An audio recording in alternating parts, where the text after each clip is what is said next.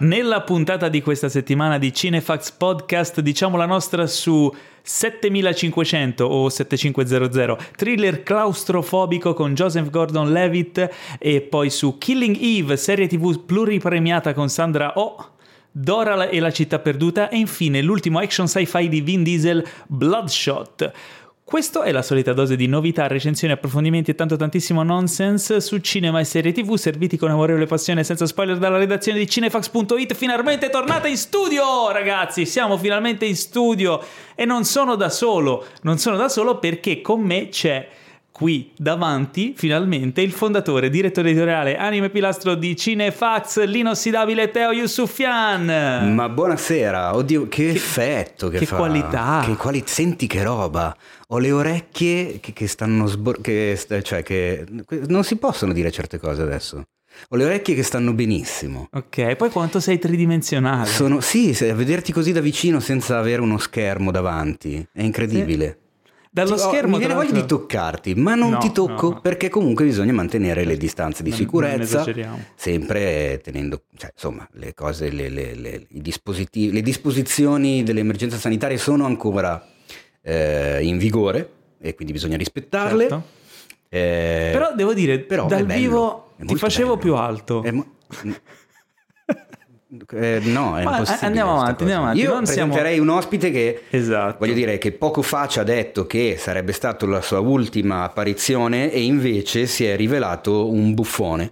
Perché c'è, non c'è è costato, vero, c'è cioè, costato proprio, caro però. Cioè, eh. non dirlo che abbiamo pagato. Ah, è vero, hai ragione, hai ragione. Perché accanto a te c'è il redattore più compito e più delicato, colui che abbina i vinili ai primi e i libri ai secondi, colui che non è cinefilo così, ma è cinefilo così! Con gli occhiali di Romero e la barba di John Bilius, il totalizzante Enrico Tribuzio. Buonasera amiche e amici, finalmente live dalla purtroppo non più zona rossa, perché la zona rossa era bella. Comunque voglio, voglio difendermi perché non sono un buffone, in realtà noi svegliamo...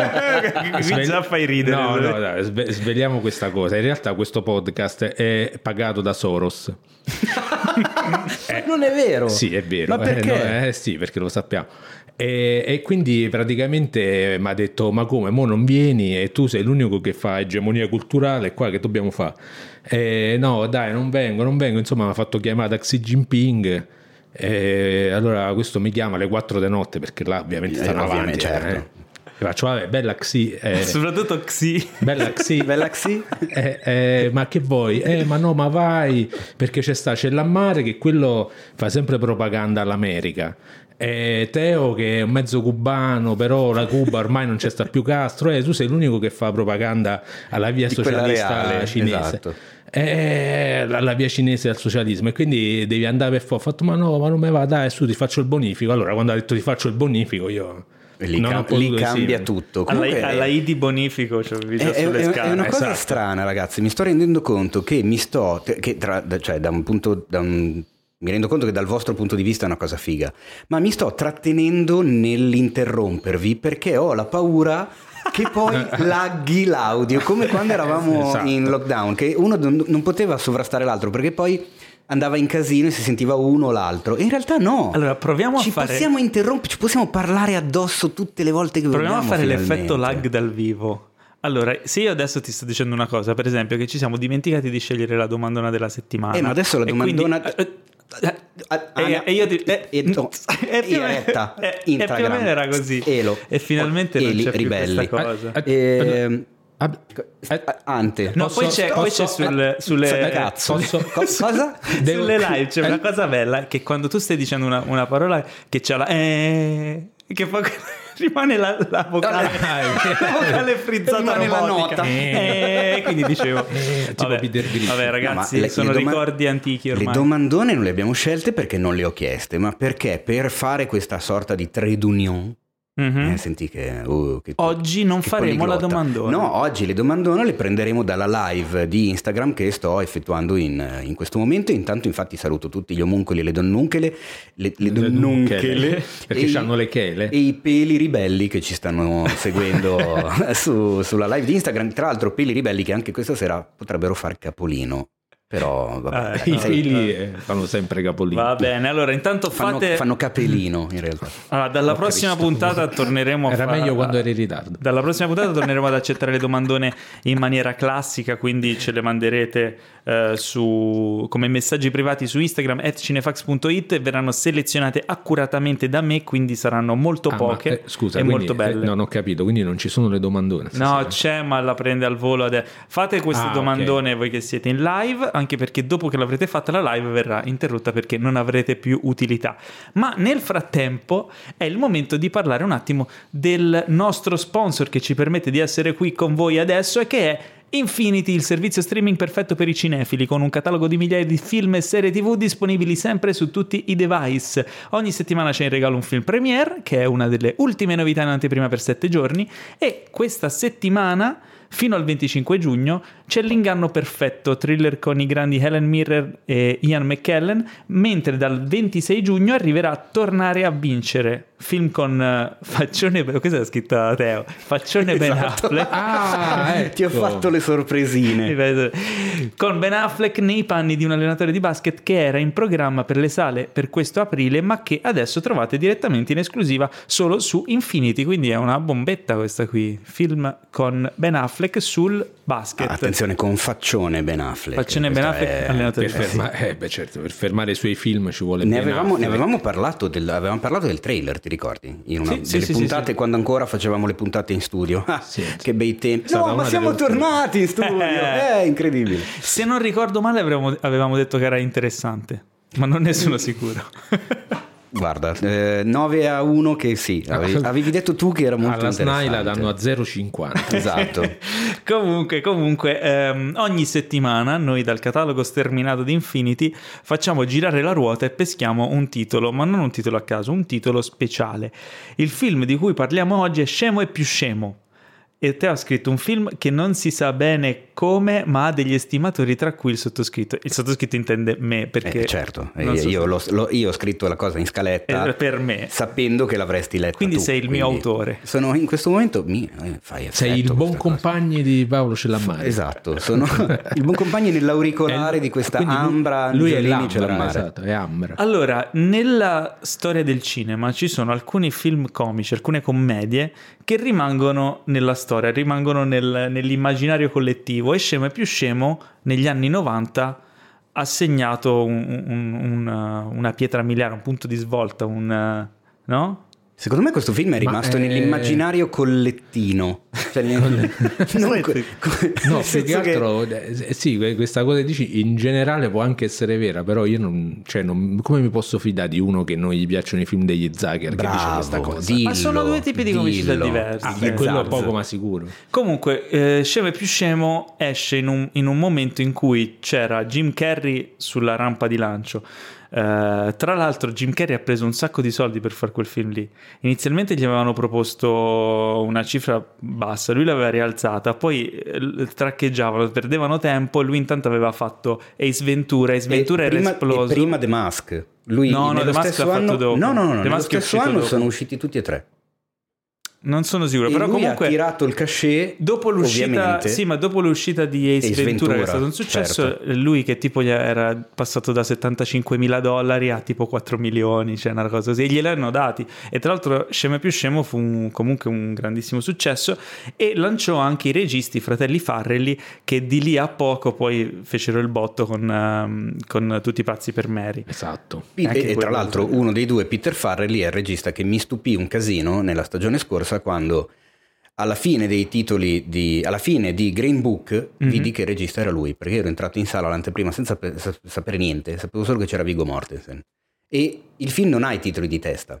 Quindi ho visto tutto il film mi è piaciuto un sacco e quando finisce il film c'è regia Peter Farrelly ho detto che cosa quindi è anche in grado di, di non fare Invece solo sai, sai perché i a me film non, demenziali con il tipo che rimane con la, lingua attaccata al, al palo congelato dai quelle cose Sai perché a me non stupì vedere il suo nome Qual è il suono Book? più fastidioso del mondo? Ah, come fa? Cioè, io l'ho messo in scaletta questo film perché voglio proprio sentire come, come ne parli bene Allora, tu. guarda che non, non sono solo tutta la mia generazione, o buona parte, Lo Cioè, noi, adora, noi sì, tranne perché- lui, lui perché lui è più vecchio. Eh, che lo adora, è, un, è un film adorabile. È un film adorabile. È un, è un, um, Jim Carrey un po', diver- è un po' diverso come tono rispetto a Ace Ventura, che è stupido uguale, però la, la demenzia- ecco, la demenzialità di Scemo e più Scemo è un tipo di demenzialità che apprezzo, perché loro sono due def- deficienti in un mondo però credibile. Cioè, gli altri personaggi non sono dei deficienti. Non è... Ci sono molti film demenziali dove sono tutti deficienti. Sono tutti stupidi, sì. E io quei film lì non li riesco a tollerare. Cioè, non mi fanno ridere perché se sono tutti stupidi non si crea il contrasto. Se non c'è contrasto, non c'è divertimento. non c'è conflitto e sorpresa, quindi non- non c'è sviluppo. eh, la- comunque, tieni- tenete presente che la risata viene sempre da un effetto sorpresa. Cioè, nel il momento in cui scatta la risata è perché succede un qualcosa che tu non ti aspetti e che è buffo. È la stessa cosa dell'horror alla fine. Succede qualcosa che tu non ti aspetti e ti fa paura, ti spaventi. Succede qualcosa che non ti aspetti e fa ridere. E l'effetto sorpresa è quel conflitto e quella scintilla che viene fuori che scatta la risata. Quindi, secondo me, funziona particolarmente bene perché loro sono due deficienti in un mondo di non deficienti. E la loro deficienza è a livelli massimi. E poi ci sono, ci sono delle gag chiaramente venute meglio, delle gag eh, che sono magari dimenticabili, però. Cioè, anche solo la, la gag finale che chiude il film, dopo che tu c'hai già male alle mandibole che hai riso. Poi se che l'hai visto, l'hai visto al cinema. racconteremo, che però non racconteremo. Ovviamente non racconteremo perché sicuramente c'è qualcuno che non l'ha visto, recupererà e mi ringrazierà. E ma Scemo dove lo può recuperare, scemo più scemo? Paolo? Lo può recuperare appunto su Infinity perché è parte del catalogo e inoltre se usate il codice sconto Cinefacts avrete due mesi gratuiti. E Quindi Madonna. potrete Eh vedere due mesi per tutti i giorni, per due mesi scemo più scemo. Almeno Così diventate scemi anche voi. prima e dopo i pasti, quindi sei volte al giorno. Ah. Ok? Vabbè, mi sembra un'ottima idea. Ci sono anche un sacco di altri Mi film. hai comunque. convinto. Ci sono ma non ne vale la pena. Vabbè, ok. Tra l'altro, Guardate. eh, dei, dei fratelli Farrelly c'è questo, eh, allora, a parte questo film che si chiama Comic Movie che è uscito qualche anno fa, che non ho capito, è quei classici film che hanno il titolo in inglese e però traducono il titolo sempre in inglese perché si chiama tipo Movie 43 mi sembra in, eh, È in vero, originale sì. e da noi hanno tradotto Comic Movie che tra l'altro comic non è comico o di Eh, comico no, di fumetto fumetto, quindi è esatto, proprio una- infatti. però, vabbè, Vabbè. eh, è un film a episodi e il primo episodio è diretto da loro che a me mi ha fatto strippare dalle risate non vi dico niente perché funziona sull'effetto sorpresa Ma è quello con Hugh Jackman. è quello, quella scen- la Ok, scenetta l'episodio Eh, non, io- non guardate il trailer perché lo no spoiler. esatto no non guardate un- cioè, vedetevi bene. quella scena là e sentitevi male basta. Ascolterò il consiglio e non guarderò il trailer, ma gli darò un'occhiata al film. gli altri episodi sono carini però il primo quello loro incredibile infatti per questo non mi sono sentito di redarguirti o di prenderti in giro su Ma tu non l'hai mai visto scemo. Scemo più Scemo? O forse una volta quando Non è uscito in televisione, ma Ha non lo delle ricordo. chicche, ha delle chicche. Comunque andiamo avanti. Va Eh, bene, andiamo è il avanti. Io direi momento è il momento delle domandone. Paolo. Che non sono arrivate. No, no, invece ne stanno arrivando. Allora, ehm, posso leggere al volo le domandone che ci stanno arrivando nella diretta di Instagram. Ad esempio, Gio- Gio- Giovanni, Giovanni Restifo, o, Re- o Restifo, Che, che, che c'ha che non o va? Restifo, ci ha chiesto: Avete visto Curon? Da vedere? No, Eh, Allora, io di Curon, personalmente, tu, tu l'hai vista, Paolo? no, non l'ho visto. Tu l'hai vista, Enrico? Eh, no, ho una vita. Ok. ok, questo già fa risposta. Io Tu ho l'hai visto la visto. prima puntata e non ho trovato nessuno stimolo per continuarla. Ma per noi si è immolato il caro Dio Guardi, che Oh, l'ha vista tutta e l'ha recensita sul sito. E tra l'altro ne ha anche parlato, credo, in una delle scorse puntate del podcast. Sì, se non voglio no, dire. mi sa che aveva fatto un accenno. Ha fatto solo un accenno. O mi ha scritto entusiasta dicendo di guardarla, però non ho capito se era per un motivo di pregio o di riderci sopra. Quindi Ah, ecco, non lo so, ok. non lo No, so. non- Forse, non o- gli è forse piaciuta per perché ti voleva fare del male, chi lo sa. Beh, lui ogni tanto se ne viene con tipo, cioè, Dio guardi, che salutiamo perché sicuramente ci sta ascoltando, ogni tanto mi scrive sui risvolti sentimentali de- della Ferragni e Fedez, cioè, su cose qui. Cioè, lui, lui poi sta in Irlanda, io non capisco, se sta, se sta in Irlanda almeno parlami, che ne so, della regina, non Dei- lo so, dei de- risvolti sentimentali di Colin. Farrell. Vabbè, più vicino alla regina è a Ma hai Fedez e alla sentito che ha detto? Ma tu l'hai sentito? In Irlanda parlami della regina. Che cazzo No, perché No, la stavo famosa, pensando- la famosa regina d'Irlanda. no, aspetta, stavo Sembra pensando. una canzone di Fiorella Mannoia.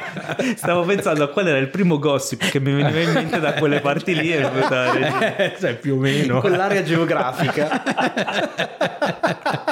Vabbè, vabbè.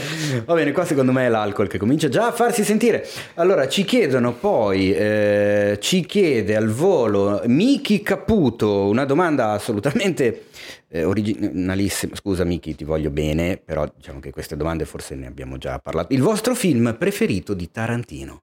Uh, quello che ancora deve uscire. Esatto. Bravo, bella risposta. Vabbè, io vado sul classico No. Pulp Fiction anche perché ho Ok. il tatuaggio. Hai un'ultima domanda, Teo, sono tre. Hai un'ultima domanda Ma da non è vero che è sceglila un'ultima bene. domanda. No, è allora, così. la polo gialla di Paolo, te la... l'hanno chiesto in tre la polo gialla Oggi di è Paolo, invertito, non so se hai notato. Ha il colore complementare. Esatto.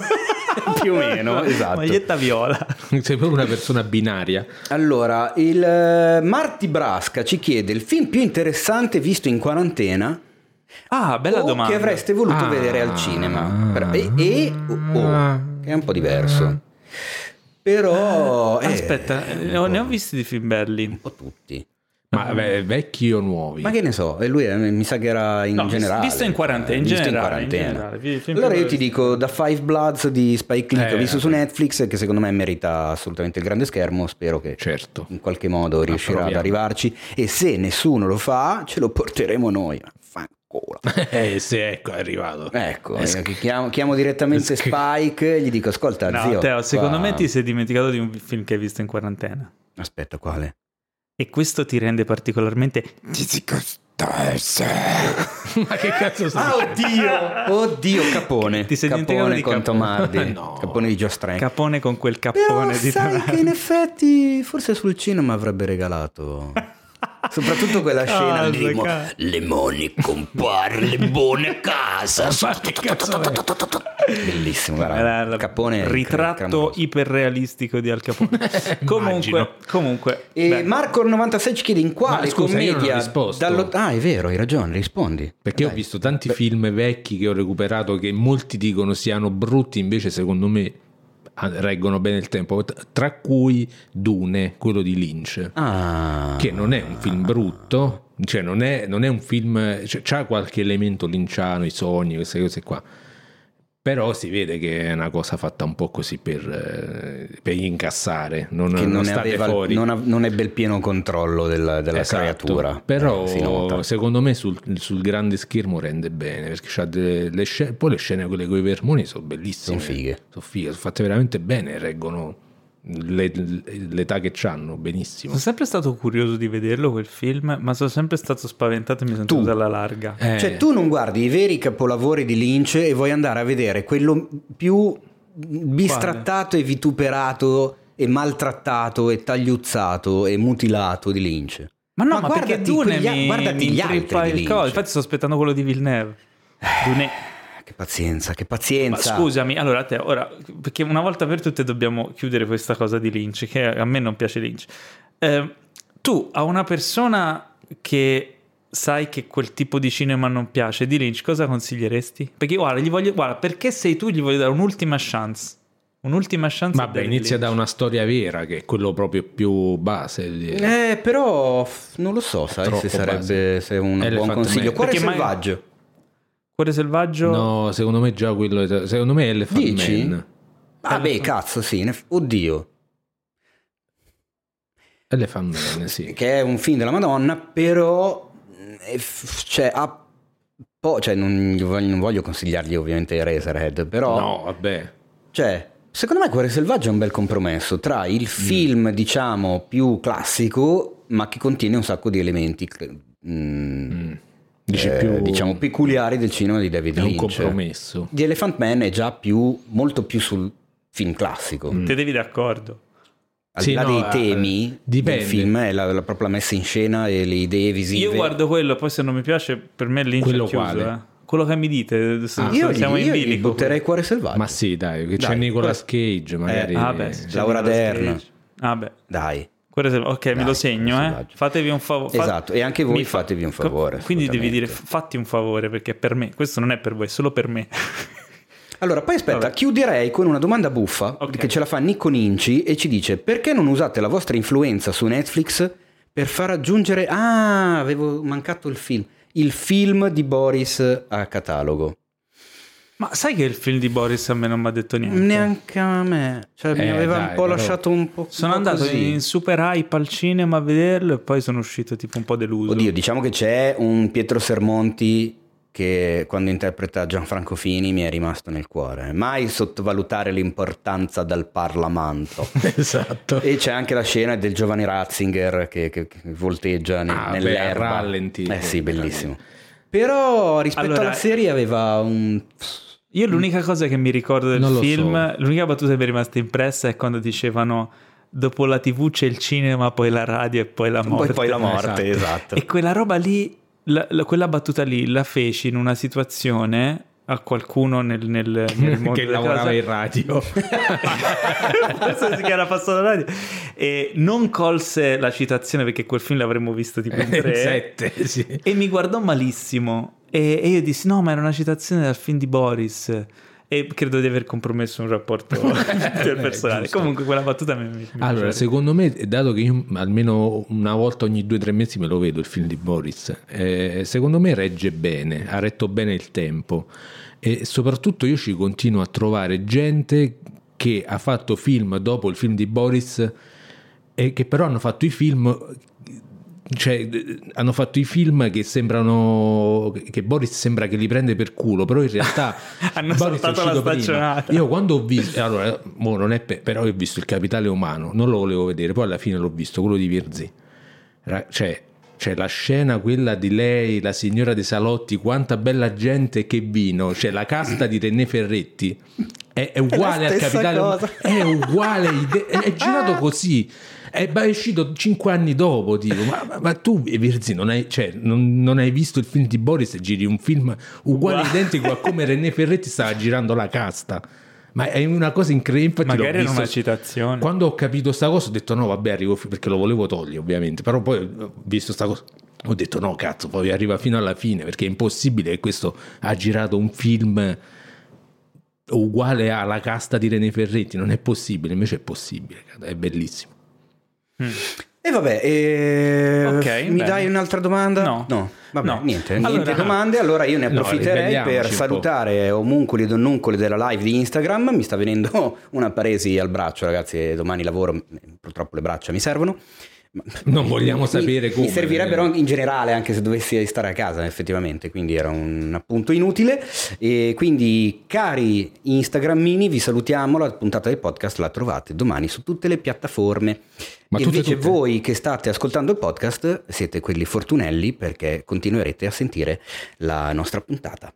Anche se apriamo la sezione delle news con due notizie un po' tristi, perché come sapete Eh, quando ci sì. abbandonano dei personaggi del mondo del cinema, noi amiamo ricordarli a nostro modo, anche consigliandovi dei film. Ah, E oggi ne abbiamo ben due, due personaggi che ci hanno salutato. Il primo è l'attore Ian Holm, che probabilmente molti di voi ricorderanno assolutamente per il suo ruolo di Bilbo Baggins nella trilogia del Signore degli Anelli. Eh, E- Ma non è stato il suo unico ruolo, cioè in realtà è un attore che ha una grande carriera, ha avuto una grande sì. carriera alle io spalle. recentemente ho rivisto Brasil dove c'è lui che Eh, pure è che strepitoso cazzo Assolutamente. Eh, sai che forse Mr. quello- Kurtzman. Esatto. Forse sai che quello è il film che potremmo consigliare, perché cioè è facile Beh, sì. dirvi riguardatevi il Signore degli Anelli. Ma no. O che, cioè, però andate a Alien. andate a Alien, anche in Alien lui fa il E beh, cazzo, l'androide. Flash, Limor- Limorté tra l'altro aggiungerei, personaggio Beh, odiosissimo, Sì, sì. mamma mia quanto l'odi. interpretazione memorabile. Mm. Che poi magari molti si ricordano Bilbo, ma non hanno ricollegato che lui è quello di Alien. Inizia a fare tutta una serie di collegamenti e, e forse un film meno conosciuto da- dai cinefili di oggi può essere, o Sì. comunque meno, diciamo, ripercorso, meno Per- per rivisto. così, vedete un film dove, dove c'è lui e soprattutto vedete un film di Terry Gilliam che voglio Esatto. dire eh, noi mica E pizza e, io fiche coglierei l'occasione per dire che proprio nella giornata di oggi per- quindi per chi ci ascolta non ha senso dire oggi, però comunque eh, è uscito un articolo della rubrica Cinerama di Mattia Gritti, che è una rubrica meravigliosa che trovate sul sito, che parla proprio, è la prima parte di un articolo diviso in due, perché c'era tanta roba da, da analizzare, di cui parlare, l'ha diviso in due, che parla e affronta l'architettura distopica nel cinema. Eh. E questa prima parte infatti affronta Metropolis, Blade Runner, Akira e Brasil, quindi siamo tutti in un articolo solo. Tutti e quattro in un articolo solo. Eh, e siccome ce ne sono altri quattro da analizzare, ma eh, li, e li trovi nel, in calcia l'articolo perché fa una sorta di, di- di lancio, di, Esatto. di teaser dell'articolo successivo. E si è deciso di dividerlo in due il contenuto perché Eh beh, sennò diventava eh. una cosa veramente monster. Eh, Già questo di oggi non, era, non è affatto male, però è interessantissimo perché va ad analizzare proprio le architetture, le scenografie, Metropolis, le influenze che ci sono state da Metropolis in avanti, eh, sul Eh, bru- sì. il brutalismo, il futurismo, il Bauhaus, eh, Che insomma, figata. mm, un altro modo per parlare di film e di cinema che secondo Eh. me è un articolo molto riuscito. E l'altro personaggio che ci saluta è il regista Joel Schumacher. Eh sì, Eh, tra l'altro regista controverso, oserei dire, perché è stato molto molto criticato nella sua carriera, eh, principalmente per, eh, diciamo, due film. Eh, I film in cui ha preso le redini di Batman dopo gli splendidi due film di Tim Burton e ha tirato fuori quei capolavori del trash, in particolare quel capolavoro del trash che è Batman, Batman e Robin, Robin. che io non ho mai sopportato. Cioè, mai. Neanche lui. Se tu vai a vederti il DVD con il commento audio, Ah. nel commento audio c'è Joel Schumacher che per tipo due ore di lunghezza del film si scusa. Vedi? No, davvero, è, Anche è- questo è, è da quasi imbarazzante a un certo punto. Ma infatti è da apprezzare un casino. C'è un regista che fa una roba del genere, è incredibile. Ma, ma lo senti che è proprio... Ma che, che motivi dà per questa riuscita? eh, qualunque, cioè mh, ti parla dei problemi che ci sono stati, delle scelte sbagliate, delle cose che sembravano funzionare sulla carta e che poi si sono rivelate un disastro. Lui co- continua a chiedere scusa, ma, ma non, non saprei neanche contarle quante volte chiede Ma scusa, se- è una cosa... è, un, È divertentissimo è da sentire. Sì, esatto. In realtà io quando è scomparso Schumacher eh, ho evitato di, di- abbiamo evitato sul sito di dare la news come è morto il regista dei due film di Batman perché mi sembrava una No, stronzata, beh, un anche perché riduttivo. sono a parte essere riduttivo, però chiaramente nel momento in cui è scomparso Sir Ian Holm fai riferimento al fatto che è stato il personaggio di Bilbo Baggins Ah, beh. della trilogia del Signore Anelli perché è il ruolo comunque più famoso poi chiaro all'interno della news racconti un po' di più nel caso di Schumacher mi sembrava più che riduttivo quasi oltraggioso perché Mm. comunque sono i suoi due film forse riusci- meno riusciti della carriera Sì. e quindi perché ricordarlo in questa maniera No, ma infatti vorrei ricordare eh, che comunque ha fatto film migliori. eh beh direi Eh, ad esempio, linea, ora Linea mortale i ragazzi, ragazzi perduti Ah, fine anni ragazzi, 80 con Kiefer Sutherland Mhm, sì, Che è Eh, era colonna sonora, mi ricordo. Esatto. Poi uno che mi era piaciuto un sacco, mi ricordo, avevo noleggiato in un videocassetta, tu pensa? O forse in uno dei primi DVD, in linea con l'assassino. Quello nel eh, phone boot, quello nella- tutto inventato nella cabina Che praticamente ha lanciato Colin Farrell. telefonica. C'era Colin Farrell, c'era Forrest Whitaker. E tutto, praticamente tutto girato attorno a una cabina telefonica. Io mi ricordo la locandina. Che era una roba film, figa. Che è stato in proiezione nel mio paese boh, per settimane. Mi Ma ricordo dai. sta locandina così, di questo Io- dentro la cabina. Io su quel film ho un ricordo divertente che mm, il mio coinquilino, un po' di anni fa, Matteo, eh, stava guardando un film, era in camera sua, stava guardando un film, io non so perché stavo parlando con lui dal, dal corridoio, gli dico, "Oh, ma eh, ce l'hai presente Forrest Whitaker? E lui fa, no, non, non so chi cazzo sia, mai sentito dire. Dai, Forrest Whitaker, Ma è quell'attore di... Whitaker o Whitaker? Whitaker. Ecco, Eh, un altro che qua- ho sempre sbagliato. L'attore di Porca colore, c'ha un occhio un po' strano, lo riconosce, è proprio caratteristico. Il, ma- il guercio versione Dai, gliel'ho descritto, no? gli ho fatto la radiografia di, di Forrest Whitaker. Mai sentito in vita mia. Vabbè. Poi guardo la TV e stava guardando in linea con l'assassino. C'era un primo, primo piano di Forrest Whitaker. Gli faccio lui. Eh, Fantastico. Quindi un ricordo divertente. Un film di, di Joel Schumacher che invece mi fece cambiare opinione, insomma, smorzare l'odio che avevo verso questo regista dopo aver visto Batman e Robin fu eh, 8 mm di delitto a luci rosse. Ah, Con, Che- il, con il caro Nicholas. Con Nicolas Cage, con ehm, James Gandolfini, Un film non conosciutissimo, non è un capolavoro, però uh, è un noir giallo ambientato nel mondo della pornografia, degli snuff, snuff movie, movies, quando sì. ancora non si sapeva bene o male Sì. bene che cosa fosse il fenomeno degli snuff movie. Sì, E secondo me è molto molto carino. Eh, forse lo consiglierei anche di recupero. Io un altro che invece vi consiglio di recuperare per salutare in maniera degna il caro Joel è Un giorno di ordinaria follia. Ah, bellissimo. Ah, Eh, quello dove c'è bellissimo. Michael Douglas che fa Esatto. l'impiegato e che a un certo punto, come dicono gli americani, snaps. Sì, Cioè proprio sbrocca. sbrocca. È su Netflix se non sbaglio. Ah, vedi? Ottimo. Ogni tanto mi appariva Tra e- l'altro, film che la cui sceneggiatura girava parecchio negli studios, ma non- nessuno voleva prenderla è estremo, per, eh. per- per portarsela a casa e farne un film. È intervenuto lo stesso Michael Douglas dicendo: Andatevene a fanculo, io voglio fare il protagonista di questo film, ci metto dei soldi io. Trovo il regista, questo film ce lo portiamo a casa. E in effetti così ha fatto ed è uno dei film più atipici, tra l'altro, di Douglas, Sì. perché anche come eh, fisicità, come appare il suo personaggio è lontano dal classico Michael Douglas. ordinario. Esatto. Mi ha fatto voglia di rivederlo. spazzola. Anche io vorrei Io rivederlo. l'ho un non durante il vedo. lockdown. Ah, ho ma trovato dai. il Blu-ray, l'ho preso al volo. E non l'avevo mai visto. Ah, Bello, mi è piaciuto. Sì. E soprattutto sembra un proto. Lui è un proto grillino.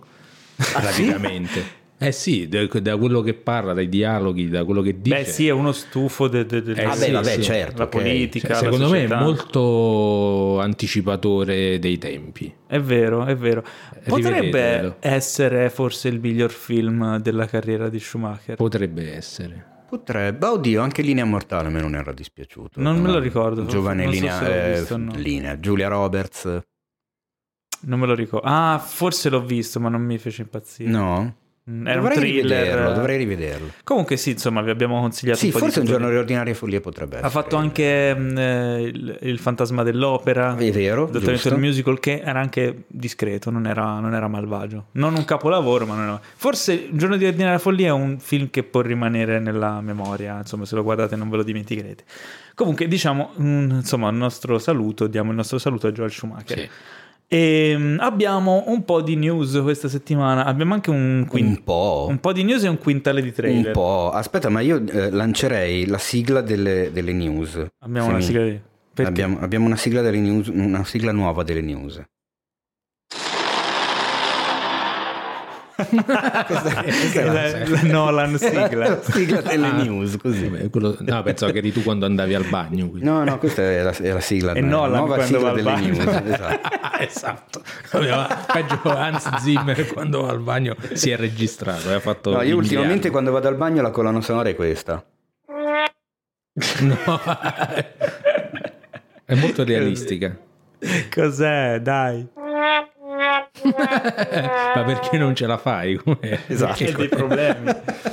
Comunque, allora, apriamo proprio con Nolan, eh, per l'appunto, la cui uscita di, di, di Tenet, del suo ultimo film attesissimo e cripticissimo, eh, è stata anticipata in Italia, ragazzi. Eh sì. Anticipata Eh addirittura. sì. E la Madò. Ma tra l'altro, gli spumanti. Tra l'altro creando un, un- un qualcosa di, di- di veramente buffo, nel senso che prima l'uscita di Tenet negli Stati Uniti era prevista per il 17 luglio Eh, Ok. mi ricordo. e in infatti. Italia sarebbe dovuto uscire il 18 settembre. Eh, Quindi eh, gente, case di suicidio, gente che si strappava gli occhi, stuzzicadenti sotto le unghie, cose veramente mignoli negli Eh sì, spigoli. come hanno fatto con le Taran- l'ultimo di Tarantino l'anno scorso. Eh, Du- due mesi di ritardo. Sì, sì. In realtà poi è venuto fuori che in Italia, no, che la- la- la- l'uscita negli Stati Uniti è stata posticipata Di due settimane. di due settimane, quindi è arrivata al 31 luglio. Mm. Poche ore dopo è arrivata la notizia che in Italia lo anticipavano al 3 agosto. Uh là là. Ah, attenzione. Quindi da due mesi che dovevano passare, adesso passeranno tre giorni. Eh Che, che, insomma, che è già più accettabile come Quando apre la prevendita all'Arcadia? Non lo so, ma credo, spero presto, anche perché sono in- seriamente intenzionato a tornare nella Mecca. Eh si va, si va. Assolutamente, direi. Bene, bene, bene. Questa... per, per chiudere, chiaramente, le notizie su Nolan finiscono qui. Il notiziario prosegue sulle notizie non relative a Nolan. Mm. E iniziamo con eh, Kristen Stewart che eh, interpreterà la principessa Diana Spencer in Spencer di Pablo Larraín. Eh sì. O Larraín. O Larrain, credo. Larrain, Eh sì, la storia Pablo di Bud Larraín. Spencer? Eh no, è la storia di un'altra Spencer Ah. di cognome. La sorella di Bud Spencer? No, si chiamava Diana di nome. Secondo me era la nipote. Eh, eh. La nipote, è vero, dovrebbe essere. Allora, il progetto Lady mi sembra interessante. Ovviamente stiamo parlando di Lady Diana. E stiamo parlando di Pablo Larraín, che già ci aveva, insomma, deliziato con Jackie E con Neruda. e con Neruda. Quindi- fa solo biopic? Eh, no, non solo, però diciamo che forse sono mh, quelli che gli sono anche venuti molto bene. Ah, Lui ha detto che è affascinato dalle dinamiche dei- delle persone in, in posizioni di potere, eh, insomma, altissime, no? Perché si vanno a creare dei meccanismi psicologici particolari e tutto un sistema che lo incuriosisce e quindi gli piace raccontare questo tipo di storie, per questo che ne è affascinato, ci si avvicina, eccetera. Però questa storia qui dovrebbe raccontare proprio del momento in cui Lady Diana decide di divorziare da- dal principe Carlo. Esattamente, racconta solo, almeno a quanto, si è, a quanto hanno detto, racconterà soltanto di un weekend, quindi tre giorni di tempo di racconto del film, dove lei è nella residenza estiva con i figli e si rende conto, ha diciamo questa epifania sul fatto che il matrimonio con il caro Carlo eh, non sta per, per niente andando bene e quindi deve cambiare qualcosa. Che poi rendetevi conto, non è una situazione come tipo una coppia, no? No, eh, esatto. Cioè, lei è la futura regina d'Inghilterra e decide di abbandonare tutto quello e lasciare il principe. Cioè, è una situazione psicologicamente particolare, quindi insomma, secondo me c'ha un bel potenziale. Assolutamente. E soprattutto non si concentra sempre sul- sulla curiosità morbosa del- della morte, come è morta, perché è morta. No, anzi hanno lì. già chiarito che assolutamente non, non si vedrà Ma, eh, nulla di tutto ciò. Quindi l'anno prossimo sarà l'anno del ritorno di Lady Diana, perché c'è questo. Poi ci sarà la, non so se la terza o la quarta stagione di The Crown. È Ah, vero, ci sarà è lei. vero. Eh già. E adesso mi pare che uscì anche un documentario su Disney Plus su Lady Diana. De- mi Non lo sembra. so. Ah, Non so se, se è quest'anno o l'anno prossimo. Sì, è con le, con le rivelazioni sulla, sulla morte. Questa è una news nuovissima e inaspettata. Me l'ha detto Federica perché lei è appassionata Ah. di reali, quindi sa tutto e me l'ha detto lei. Ma dai. Ok. Sì, lei È segue- più appassionata lei di reali che di guardi. che Dio guardi? Sì. Perché Dio guardi? Che di guardi. Perché sai in. Ricordi appassionati di reali strani, di, Sì, reali di Irlanda. Fedez e I cugini di quelli inglesi. Va bene, allora poi abbiamo un'altra notizia riguardante Jamie Foxx che diventerà, e dico diventerà non a caso, diventerà Mike Tyson. E sono... grazie. Renato, grazie per averci sottolineato che diventerà Mike Tyson, nel senso che interpreterà in un biopic sul pugile eh, Dynamite Mike. No, Iron Mike. Iron Mike. Come- no, Madonna, non mi sbagliare queste cose. Chi era de- Dolemite Non lo name. so. Dynamite? Non lo so, ma Mike Tyson era Iron Iron, Mike. Mike. Iron Tu Mike. probabilmente eri piccolino. Per me all'epoca Mike Tyson era un... uh. No, no, era figo. Me Tyson. Mike, Mike Tyson era un... uh. subito prima di Jordan, cioè l'uomo uno- dello sport prima di Michael Jordan, eh, Mike Tyson. Temporalmente sì, probabilmente. Poi sì. dopo- Vabbè, io poi facevo il pallino per l'NBA è un'altra cosa, ma Mike Tyson era...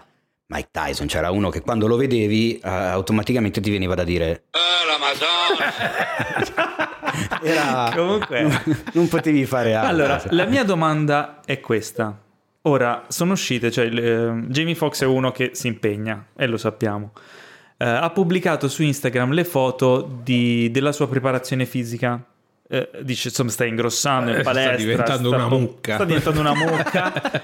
È un po' preoccupato perché i polpacci non stanno crescendo adeguatamente, l'ha detto lui. Ma la mia domanda è: farà anche la voce di Mike Tyson con la litka? O no? Secondo me sì. Secondo me sì, per- per- perché no? Sarà Cioè, buffissimo. come quando faceva Ray, faceva la, si, si muoveva... eh, quando fece Ray Charles, insomma, si muoveva come Ray Eh, Charles. giusto, non è che quindi- giustamente se devi rappresentare un personaggio esistito, non è che Quindi puoi farà- inventartelo. Sono e Mike quindi pa- Tyson. parlerà un po' così. Che bello. Comunque ho scoperto, mm, quando ho trovato questa news, ho scoperto che Mike Tyson ha un podcast. Sì, sì, è un podcast. Sono andato a vedere tra le puntate. Come cucinare le orecchie in 10 No, ricette. esatto. Ma c'è una puntata del podcast in cui l'ospite è Evander Holyfield. No, giura. Giuro, giuro. E se, se la, se la ridono. Che è quello che ci ha avuto l'orecchio Eh morto. sì, quello che gli infatti. ha mozzicato l'orecchio. E infatti per quella puntata del podcast gli ha dato una cuffia con un padiglione solo.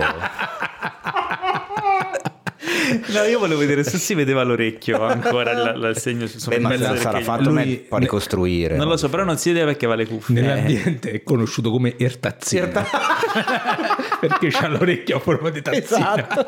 No, comunque mi faceva ridere perché c'è Mike Tyson. solo. che- Mike Tyson è un personaggio veramente fuori di testa. Assolutamente. Poi Grande. eh, cioè, raccontava delle robe allucinanti, tipo, eh, ma. Ehm, ma ti è successo anche a te, Wander, che tipo eri in aereo e la hostess ti prende per mano, ti porta in bagno e si fa scopare e poi non la rivedi mai più. E, e, e Holyfield fa: "Oh, no, io sai, mia mamma mi diceva sempre tu nel mondo tu mi rappresenti, allora io queste cose non le facevo. tipo due personaggi agli, agli antipodi.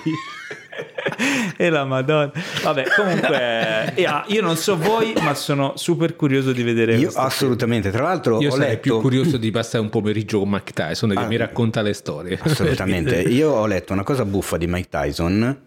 eh, che se, infatti ci ho fatto un pensierino, devo dire la verità. Dopo aver letto questa cosa ci ho fatto su un pensierino di portare Mike Tyson in bagno. abbastanza serio. No, no, ma pare che lui praticamente si faccia pagare i, i video da 15 secondi per Instagram, Ma dai, solo che costano 300 dollari. cazzo E facciamo? io così quasi 300 dollari per un video su Instagram di Mike Tyson lo un faccio. video in cui dice mandate la domandona. Esatto. Se no vi picchio.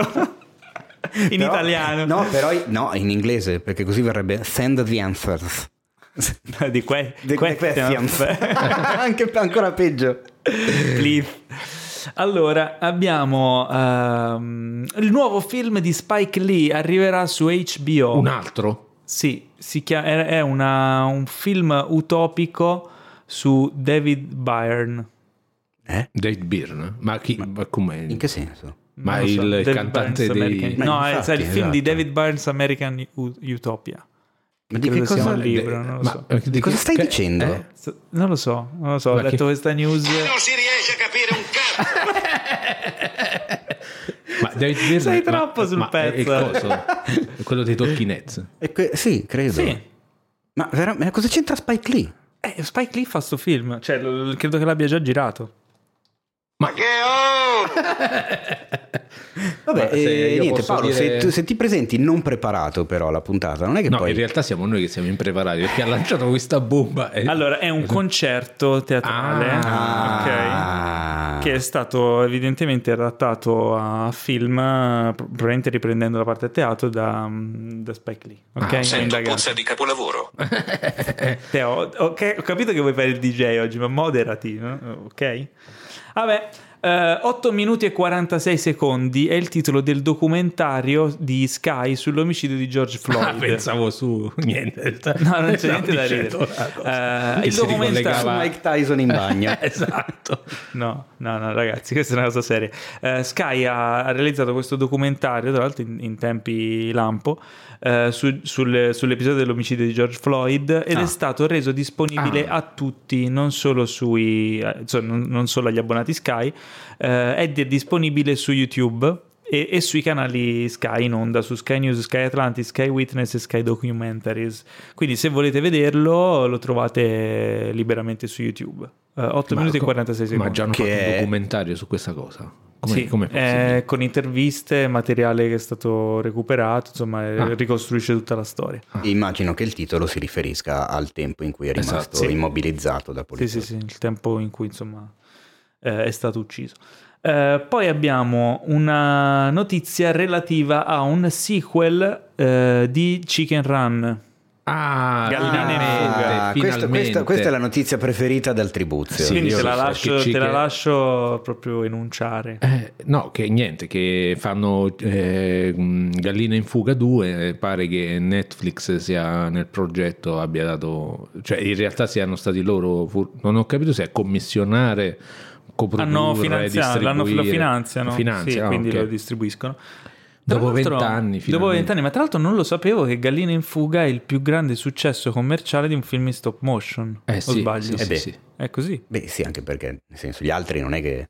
Sì, dici, non, non perché Cioè, non a- per meriti memoria, suoi, ma diciamo per che vengono Schneider. fuori cioè Nightmare Before Christmas gli altri con Wallace, Wallace and Gromit che per quanto divertentissimi non credo siano mai stati dei Perché grossi Nightmare successi. Before Christmas mi sa che è diventato un cult dopo, Eh, ma sì. quando uscì non, non incassò poi cosa c'è? Coraline eh, mm, Ultimamente Miss- Fantastic diversi. Mr. Fox Ah già, L'isola eh, dei cani L'isola dei Cani. però non sono successoni Sì, sì. commerciali cioè... Perché questo qua a a me piace perché è il classico film proprio di intrattenimento che però è scritto bene e dietro c'ha un, c'ha un messaggio strepitoso. Ma Gallina in fuga mi ero divertito Eh, un proprio- casino. sì, sì. Ma a me piacciono anche quelli di Wallace Gromit comunque. E mi ricordo che ne avevo visto uno durante un viaggio aereo e mi vergognavo perché ridevo come un coglione. Ed era tipo, sai, i viaggi quelli lunghissimi che passi sopra l'oceano, quindi ti passa più. Esatto. E me lo stavo vedendo di sera tardi, cioè di notte, probabilmente che dormiva mezzo aereo. E non riuscivo a trattenermi, ridevo di brutto, ma mi vergognavo perché sapevo che comunque stavo cagando il cazzo a qualcuno Esatto. intorno. Però era troppo divertente. E non mi ricordo quale dei due, se il primo o il secondo di Wallace and Gromit. Era quello del coniglio mannato. Forse, eh sì, esatto. E l'altro, non so, me lo ricordo. Questo No, qua è, il, è il primo lungometraggio della Hardman, perché loro in realtà prima facevano solo cortometraggi. E, boh, non, non so, eh, non, non saprei nient'altro che dirvi fatevi un favore, recuperatevi questo ci- eh. Gallina in fuga. Gallina in fuga. Incassò Clamoroso. 224 milioni. Pensa un nel po'. mondo. Minchia, è veramente una di cifra. in cui effetti. 100 solo, mi sa, solo Sono in tuoi. Inghilterra, tipo. Ah, ok. No. 100 solo tuoi. Costato, costato 45 milioni. Beh, Eh, che comunque era tantino. bel successone. Eh beh, è un colossal per essere un film d'animazione, Eh sì. un film in stop motion. E eh, l'ultimo, eh, l'ultima news che ho è una voce di corridoio molto carina, cioè sollazzante, se siete fan dei supereroi. Riguarda Michael Keaton che potrebbe tornare a vestire i panni di Batman nel film di Flash. Per me pazzesca! Perché non la sottovaluto? Allora, qui si 92 aprono minuti di qui si aprono degli scenari e qui questa notizia qui la voglio ricollegare anche al primo trailer, che poi non è un trailer, è un, più un teaser. eh, e che è eh, il- il- le prime immagini di Zack Snyder's Justice League. Ah, hai capito. Non Allora, vediamo l'ora.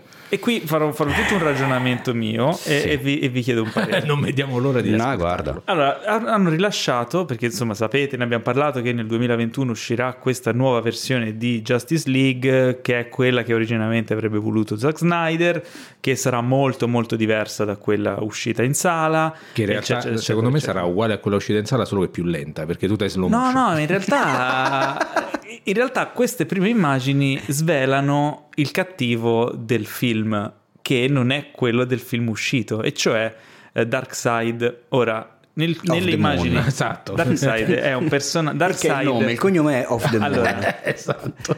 dai, scritto diverso. Darkseid è il Thanos della DC, ma non è che la DC ha copiato la Marvel perché la Marvel aveva Thanos, è l'opposto. La, la Marvel creò Thanos per Thanos perché più Bove. Thanos, eh, Thanos sapete chi è? Sì. Lo sanno tutti. Eh, che è il, il cattivo de- del più grande incasso de- del- del- della storia del cinema. Thanos Quello che- è in realtà al- alle sue origini è una copia di Darkseid, che era il super villain di tutto l'universo DC. Questo sovrano intergalattico da un altro insomma, mondo lontano, eccetera, eh, si vede introdurre eh, in un'immagine in questo, in questo breve teaser. E qui si apre tutto uno scenario. Eh, Justice League è uscito l'anno prima di Infinity War. Zack Snyder aveva un'idea, aveva una visione. Eh, no, Ok? cioè, Questa dopo visione non ha, in- non ha incontrato i favori della, della Warner. È una merda! Ma non lo ah, ora, Questo cioè, era uno della Warner. Fatemi finire questo. Era Io riferito, esatto, era, era quello della Warner che vedeva il film. eh, ha detto- ok, In italiano giusto, l'ha giusto. detto. Sì, probabilmente è andata così. Allora, eh, fatemi finire questo discorso perché pot- potenzialmente insomma, c'è un ragionamento da fare. Eh, è, un, è un discorso ipotetico. È una tesi. Allora, Zack Snyder aveva una visione. Questa visione era intanto di incrociare questi film in maniera molto simile a quello che veniva fatto nei fumetti e di introdurre questo super cattivo trasversale eh, che insomma fosse più di quello che sarebbero riusciti a gestire gli eroi. Questa cosa non ha incontrato i favori degli executive della Warner che erano ammaliati dai film più divertenti della Marvel, l'atmosfera cacerona della Marvel e non hanno capito quello che voleva fare Snyder. Gli hanno tarpato le ali, gli hanno stoppato il film, gliel'hanno convertito in una commediola senza capo né coda. Nel frattempo la Marvel esce con Infinity War, che è il film più dark, col cattivo trasversale, che è quello che voleva fare Snyder, e, ed esce prima, cioè, e vincono, e fanno uno sì, esatto, esatto. Capisci? Allora, cosa succede qui? Adesso questa news riguarda Michael Keaton che riprende e riveste le- i panni del suo Batman in una storia di Flash in cui si incontrano vari universi paralleli e varie versioni quindi dei personaggi. Quindi ok? abbiamo tutti i Batman diversi. Sì, lui, va in lui potrebbe finire in un universo parallelo in cui c'è il Batman di Tim Burton che è invecchiato perché sono passati gli anni ma è esistito Eh, però come- non c'è Tim come- Burton, e quindi come facciamo? No, che c'entra, però il Eh, personaggio è quello, è un'idea che forse adesso il pubblico può digerire, può comprendere, può divertirsi, sicuramente è uno spunto divertente per un film di intrattenimento. E penso questa è- la direzione in cui probabilmente sta andando anche la Marvel, perché ricordiamo che uno dei tit- prossimi titoli che uscirà è Doctor Strange nel multiverso della, Della follia, follia. no? Ok, e quindi già apre degli scenari, pare che potrebbero introdurre Fantastici 4, X-Men, altri personaggi che nel Marvel Cinematic Universe non si sono mai visti. E allora dico... Non si riesce a capire un cazzo. No, dai, è semplice. Dico, ma non è che Zack Snyder ci aveva visto lungo o comunque era precursore dei tempi e la Warner ha fatto una gran cagata a non credere in lui fino in fondo, visto che aveva investito in- nel progetto Snyder fino a un certo punto? Allora, lo scopriremo solo vivendo, come direbbero Mogol e Battisti. Non lo so, non ne ho idea. Io tra l'altro non mi ricordo assolutamente niente di Justice League, se fai non bene. una noia No, è- incredibile, terribile, un- tedio di quelli memorabili. Ma a questo punto, boh, mi viene quasi, quasi, quasi la voglia di vederlo per vedere poi sto Snyder. Cioè, almeno mi rendo conto se è cambiato qualcosa. No, io non rivedrò... Cioè, Non tu vuoi so, proprio- sei ore della Eh, tua il vita? problema, guarda, No, è proprio no. quello. È un questo. casino. Infatti, Allora, se non, non, so. se non avete visto Justice League, quello che uscì, quello di Joss Whedon, tra virgolette, Mm. E siete curiosi, secondo me aspettate direttamente lo Snyder Cut, guardate quello, o comunque ne parleremo. Se farà cagare anche quello, vi diremo lasciate perdere. Non lo so. E a noi la qualità ci ha rotto il cazzo. Però comunque dai, eh, io sono curioso, sono curioso e soprattutto mi, mi stimola questi pensieri perché comunque è un mondo difficile, nessuno sa cosa potrebbe avere successo e cosa intensa. no. Cioè io mi metto anche nei panni di- degli executive della Warner che probabilmente hanno fatto delle cagate però si trovano davanti comunque a un azzardo. È difficile, poi soprattutto rincorrere non è facile, quindi insomma staremo a vedere, staremo a vedere se diventerà un cambio di rotta oppure no. È affascinante. Ma se lo dici tu. perché- No, vabbè, ok, va bene, va bene. Eh. Allora, invece abbiamo visto poi un trailer, che, che poi trailer è difficile chiamarlo trailer, molto atipico, su- che è uscito insomma questa settimana, di Candyman, Ah. il progetto prodotto da- dal nostro caro amicissimo Jordan Gior- Peele. Giordano Pelo. Non mi veniva il nome, stavo usando degli aggettivi per farmelo ricordare. Eh, eh, chiamarlo trailer è un po'... Non lo Se- so. Sembra Sì. più un cortometraggio sull'origine Sì. boh, di qualcosa. Allora, si chiama eh, Paper Trailer, se non sbaglio. No, eh, eh, aspetta, eh, pay- no, è Pay un'altra... No, Paper eh, qualcosa. Sì, pay- esatto, paper qualcosa. Paper Trailer, se non sbaglio, No, però non sono sicuro. no, Comunque, vabbè, non di so. Candyman, se cercate Candyman Paper, Il è un, di carta. È un trailer tutto fatto con ritagli di carta eh, e tipo ombre cinesi. Mm. Non so Sì. se, una- se si chiama in qualche modo quella tecnica lì. Comunque sono ombre cinesi fatte con i personaggi ritagliati di carta, super super affascinante, creepy, ehm, Eh? creepy, eh, inquietante. L'in- l'incantevole creepy? Non si chiama, non è trail, non è paper, ma è puppet video. Ah, Puppet video? Candyman teaser eh, Nia da Costa Puppet Video. Ok. È molto affascinante secondo me. Oh, una musica, bello, una musica bellissima, una resa eccezionale. Mi ha ricordato un po'. eh, c'è un momento, adesso mi sto dimenticando di quando cazzo, di che minchia di film è, eh, ma più di un film tra l'altro, però uno dei più recenti che mi viene in mente è uno degli Harry Potter, quando gli raccontano che cosa sono i doni della morte. Ah, Sì, sì. Parte quel, quel momento di, di film girato appunto con questo tipo di animazione bidimensionale, sembra, è vero. tutta in silhouette. Mi ha ricordato un po' quella cosa lì e un, un po' altre cose, ma anche Cartoni banalmente- polacchi. Sembra pure in uno dei due Hellboy di del Bravo, Toro, eccolo, esatto, esatto, forse era C'era quello. questa cosa. Ma è un po' la tecnica anche di animazione di... non so se l'avete visto, secondo me è bellissimo anche se chi ci ascolta ha dei figli eh, in età scolastica, diciamo, in età sc- da- scolare. Eh, Kirikou e la strega Karabà, Ah, film di sì, sì, animazione. Sai che non da piccolo quando è uscito Famoso. non l'ho mai visto perché avevo lo so, puzza sotto al naso. Io ve ve la butto lì Ah. e, ve- e li but- e lo butto nell'elenco dei fatti un favore, recuperatelo. E, Ripeti è il molto titolo? figo. Kirikou e la strega Karabà. Segnato. Allora, il tra- questo, questo trailer... non si capisce niente. No, beh, nel senso. racconta visivamente, senza parole, solo musica e immagini, racconta le origini di, di Candyman, o comunque di...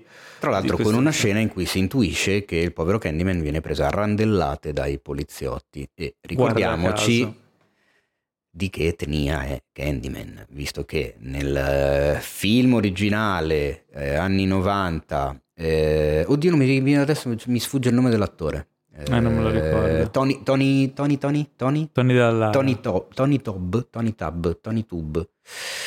Una roba del genere, mentre invece qua sarà Yahya eh, Abdul Matin secondo. Secondo soprattutto. Esatto. Che Quindi magari sì, avete visto uno degli ultimi episodi di Black Mirror. Chiaramente c'è il... eh, Tony Todd. Ok. L'elemento, insomma, razziale, scontri sociali, eccetera, c'è sempre nel- insomma, nella poetica di Jordan Peele. Il film non sarà diretto da Jordan Peele, ricordiamo, però c'è lui dietro la produzione, quindi l'ideazione anche del progetto, lo, lo- lo segue lui. E secondo me è da tenere d'occhio, Sì, assolutamente. Bene, andiamo avanti. Il prossimo è un documentario che uscirà su Netflix eh, ade- adesso, anzi esce proprio il 24 giugno. Eh, tra quindi poi appena stoppiamo lo, di trovate, registrare esce. lo trovate probabilmente già su Netflix. eh, si chiama Atleta A ed è, la- ed è una storia molto... Ma atleta racconta- A, cioè tutto A. attaccato? o Atleta A. Ah, ah, Se no, è tipo ah, Adriana- Athlete, Athlete Athlete Ah, A, in italiano Atleta A. E il, ehm, segue le indagini di reporter dell'Indianapolis Star che hanno svelato la storia riguardante il dottor Larry Nassar che mm, era un preparatore atletico delle ginnaste del team eh, Mhm. degli Stati Uniti eh, che abusava eh, delle ginnaste e, e quindi insomma è Sì. stato accusato ed è venuto fuori insomma aperto scoperchiato il vaso di Pandora sono venute fuori tutte le, le Il cose che merda- il subivano merdaio è uscito Sì, fuori. tutto quello che subivano le atlete le ginnaste della Eh, squadra olimpica, della squadra olimpica squadra sì, sì. nazionale. quindi insomma una storia molto dura molto importante anche da, da svelare e da raccontare Sì. E forse cioè, questi sono anche risvolti positivi eh, del movimento, insomma, del, del Me Too, di tutto quello che è successo, che finalmente sta ven- fa- facendo venire a galla lo schifo che, che andava veramente fermato, anzi, non, non sarebbe dovuto neanche esistere. Direi di sì. Io mi auguro che più che far venire a galla lo schifo, che sicuramente è una cosa utile e necessaria e obbligatoria, mi auguro che questo risvegliarsi delle coscienze possa cambiarle effettivamente le cose affinché chi eh, prima si sentiva in qualche modo eh, protetto da- da- dal silenzio e dall'omertà delle, delle- Esatto. delle vittime adesso magari si faccia un paio di domande in più e si tenga le mani nel culo invece che metterle su quello di qualcun'altra Esatto. anche se non ne sono così convinto purtroppo però, Però magari sicuramente- qualcosina, qualcosina cambia anche perché sei più sotto, sei più sotto i riflettori sei più Ma soprattutto le, le- le vittime che- saranno più propense a, a esattamente parlare. che è insomma. una delle cose che infatti di solito mi fanno un po' girare il cazzo quando, si, quando viene fuori uno di questi casi che molte persone reagiscono dicendo eh ma perché non l'hanno detto prima? Eh sì, esatto, la classica cosa che... Ecco, come se uno fosse facile Esatto. dirlo, eh, due come se invece fosse difficile capire che nel momento in cui lo dicono in tanti ti senti più tranquilla nel farlo anche tu. Io di solito, eh, cioè, un- una persona, un maschio che dice questa cosa qua, eh, gli dico, se ti vuoi sentire eh, lontanamente come si sente una, una ragazza che subisce questi abusi e, e non riesce a parlare, eh, o comunque uno- a dire lui, cioè immagina di- se tu stai al lavoro e subisci un torto dal tuo capo e, e vorresti mandarlo a fanculo. E, e io vengo da te e ti dico eh, scusa ti ha fatto sta cosa perché non hai mandato a fanculo il tuo capo? Questo chiaramente togliendo tutta la parte Certo, grave dell'abuso di- di- però di- per farli sentire lontanamente cioè come ci si sente quando stai davanti a una persona che, che ha potere su di te e tu non puoi fare un Sei cazzo impossibilitato nel, nel parlare, nel denunciare quello che ti, quello che Sì. ti fa.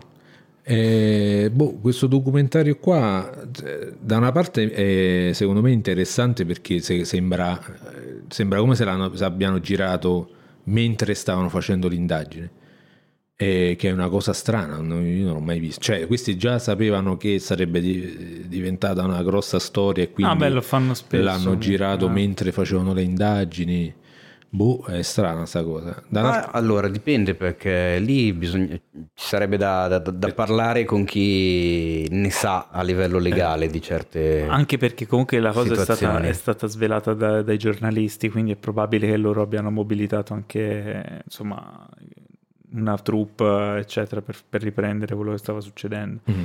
Quindi ci sta che sia stato tutto un- insomma un- un'operazione anche di, di giornalistica. Mm. E dall'altro però mi sarebbe piaciuto vedere questa storia proprio messa in scena, tipo che ne so il caso Spotlight, mi viene in mente. Beh, non modo- è detto che modo- non succederà di Ah, solito. cioè tu dici insomma. in, par- in parte fiction, Sì, non sì, solo sì, doc. Probabilmente ci sta che scritto, specialmente se avrà successo il documentario, ci sta che faranno anche una versione fiction della storia. Può darsi, in effetti sì. Comunque, andando avanti, il eh, prossimo trailer che abbiamo visto si chiama The Sunlit Night, che è un film, una commedia indipendente, com- commedia non 100% ma dramedy forse, eh, di David Vned. Eh, E- il cognome a- a tratti impronunciabile e se lo dico io. Nel cast c'è Jenny Slate, Gillian, Gillian Anderson, anzi, eh, Zach Galifianakis ed è eh, la storia di questa ragazza eh, di New York eh, che vuole fare la, la pittrice artista che si trova ad andare nel nord della Norvegia a collaborare con queste, questa artista che sta dipingendo un, un fienile, cos'è? Sì? e t- trova questa comunità anche di, di- di artisti anche americani, infatti trova appunto eh, Zach Galifianakis, Gillian Anderson, che cercano di ricreare delle- dei riti vichinghi, e delle cose. È un film molto molto strambo, particolare, e ma non lo so, curioso anche come storia, come messa in scena, molto na- naturalistico anche insomma nella sua mise en scène. Vabbè, giri in Norvegia, eh, vuoi non approfittare No, dico di anche ciò ne- che la natura ti dà. anche nella recitazione, no? Tipico film indipendente, Mhm. eh, commedia, insomma, boh, carino, carino. Sì, dal poco che ho visto non vorrei... Sono un po' dubbioso sulla parte di Galifianakis, non vorrei che fosse l'ennesima parte in cui fa lo stramboide cicciottello Sì, barbuto, che insomma sembra proprio quella Però sembra lì. meno spinto del solito, Mm. un po' più posato. Ma solo a me è sembrata la cosa meno interessante dell'universo. No, questa cosa. assolutamente no. Ah. nell'universo magari no, ma della serata e dell'elenco di trailer molto sì, forse, sì. il, forse il Più che altro. Mm. eh, c'è sta fotografia che sembra fatta tipo, sai, stock footage, quello che ti scarica Sì, da esatto, internet. sì, sì. Eh, rob- cioè una fotografia sembra di vedere Instagram che si muove. Più che Instagram mi sembrava la- la- la- come se le pagine della rivista di, di- di- i, i cataloghi di Esatto. chalet di Esatto, quelli per i sui fiordi esatto. prendesse vita e I diventasse giornali un design, film, cioè. eh, esatto eh, tua- la tua casa da ricco, Esattamente. cerco casa disperatamente. La roba là. E invece quello che Enrico è apprezzato Ma forse per, scusami, perché forse il pubblico è quello là, evidentemente. ah può darsi in effetti Comunque invece ho visto che hai apprezzato particolarmente la nuova potentissima serie Netflix che partirà dal 2 luglio che è Warrior Nun, la suora guerriera. Ah. Eh, Allora, io me ne assumo le responsabilità Hai insistito? io ho insistito ma sai perché? perché Hai, la- hai la- sfondato una allora, porta aperta. Sei il patrono, sei il Allora, patrono di eh, questo. vi racconto un bel- un- una bella storiella. L'altra mattina ero a fare colazione nel baretto che ho sotto casa, molto, molto buono, dove fanno un sacco di cose buone. Vabbè, È vai. entrata una suora. Eh, no, e guardando su- sul cellulare sono entrato a vedere su Netflix se era arrivata qualche novità, se Mhm. c'era qualche cosa. Non c'era niente di nuovo, allora ho cliccato il tasto prossimamente, Aia, aia. che molti magari non lo sanno, ma esiste su Netflix il tasto prossimamente Coming soon. che non si capisce in base a che ordine li metta, perché se vai a vedere poi non sono in ordine di uscita, crono- di, di ordine cronologico di uscita, non sono in ordine alfabetico, non sono in or- non- non- boh, così, prossimamente generico. No, di solito sono ordinati per tipo la prossima settimana escono No, e invece no, se tu vai a vedere assolutamente Forse no, è un, po', un po' a Vabbè. caso. E il primo che mi consigliava era proprio consigliati per te. La suora guerriera. Eh, E io mi sono posto, per- perché cazzo mi dovrebbe consigliare la suora? Cosa ho visto io Perché su Netflix? o su Netflix Che o hanno la tua cronologia su potrebbe- Pornhub. Ah, allora si spiega. può Ah, niente, ok, basta, ho capito. no, dai, allora. E tra l'altro questa cosa mi ha suscitato tanta ilarità al punto che l'ho fatto sapere poi in chat. Cioè, Ovviamente qua, testimone, testimone Enrico, che ha Guardate subito detto, guardatelo, gli mandavo gli screenshot. Apparteniamo all'ordine della spada cruciforme. Ma ho detto, ma che è? Cioè, una roba impressionante. E non lo so, mi, mi- boh, sono un po' a metà Allora. tra, il, tra il boh e il lo voglio vedere. Gli Questa effetti visivi tipica- sembrano un po' baffi. È la tipica roba che vedi, la- vedi il titolo, vedi la copertina o insomma l'immagine e dici questa è una vaccata trashona. Esatto. Vuol essere il top del trash. Poi lo guardi e dici effettivamente è trash. Però, esatto, ma Però- maybe un po' là. non è fatto così Secondo me si potrebbe male. applicare al 90% della roba che esce su Netflix. un po' Louis questa cosa. C.K. Non lo so. Allora, secondo me è una boiata. Però, Però, Però è Però confezionata. forse una ma anche chance. perché c'ha questi effetti visivi, a un certo punto si vede un mostro. Non è fatto male. No, però mi dà il gusto di Buffy l'ammazzavampiri. Cioè, c'ha questa No, cosa. allora, più che altro non è che c'è non un è po' di fatto male. umorismo, un po' di. Sì, cioè, un a, far- a farlo bene sono buoni tutti, però sembra che abbia una sua coerenza stilistica, Sì. no? Cioè, chi- qualcuno ci ha pensato, non è buttato tutto a caso, che di solito eh, tipicamente quando vedi queste trashate è tutto un po' a caso, co- copiando pezzi di qua e pezzi di là. Ha una sua coerenza, è probabilmente una boiata, 99%, Sento però puzza di capolavoro. Esatto. eh, un po' sì, però non lo so, non lo so, c'è qualcosa, c'era qual- questa è una di quelle robe che poi rimangono prima in classifica. Diciamo sì. che se fosse uscito dieci anni fa probabilmente l'avrei visto. Sì, ormai, Ormai- sono troppo vecchio se- per queste stronzate. Se guardi che cazzo c'è, che cazzo è rimasto in prima in classifica su Netflix in tutta questa settimana. Chi è? Eh, Spike? No, tre- 365 qualcosa. Che cos'è? Non La- lo so, è una roba dove però in versione- copertina ci sono delle pere. È la versione tarocca di 50 C'è una sfumature mezza biotta con uno che la cinge da dietro e quindi queste braccia che, che stringono queste, queste tette nude. E guarda un po' che coincidenza, è rimasto... Ah, ma io pensavo le pere in proprio il classif- frutto. No, no, no, sono proprio le tette. Ed è rimasto marketing. primo in classifica per giorni. che cazzo ci fanno? Che uno dice, ma perché poi vabbè, se è ancora in vigore la cosa che per Netflix bastano due minuti e tu hai visto Esatto. tutto il film e tutto il telefilm, allora capisco perché uno attirato dalle tette va a Esatto. guardare, poi vede i titoli di testa Va e dice avanti. ah ma non scopano e cambia. Però Netflix dice ehi l'hai visto veloce." anche tu. Esatto. E vabbè. Allora, comunque. Visto che siamo a metà dei trailer, vorrei fare un'introduzione. Eh, sono tanti trailer e quindi ho deciso di spezzarli, è proprio su Warrior Nun, non a caso, esatto, sorpresona, ma tu preparati Teo perché è il momento della posta del cuore! Ah, finalmente. pa, pa, pa.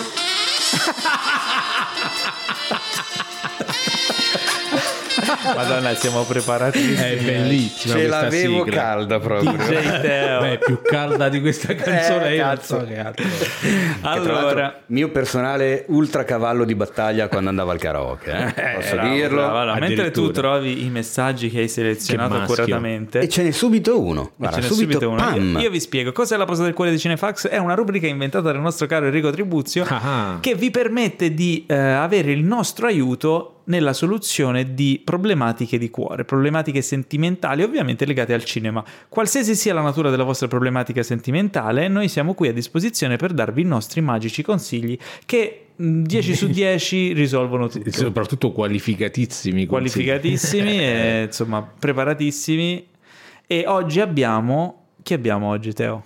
Oggi abbiamo un sacco di messaggi che ci sono Eh. Perché chiaramente c'è tanta voglia di, di- di partecipare Ah, di a partecipare. questa fantastica. Pensavo di- No, c'è tanta Tante voglia di- voglia di, Mare, mare, sentire le tanta nostre voglia. risposte.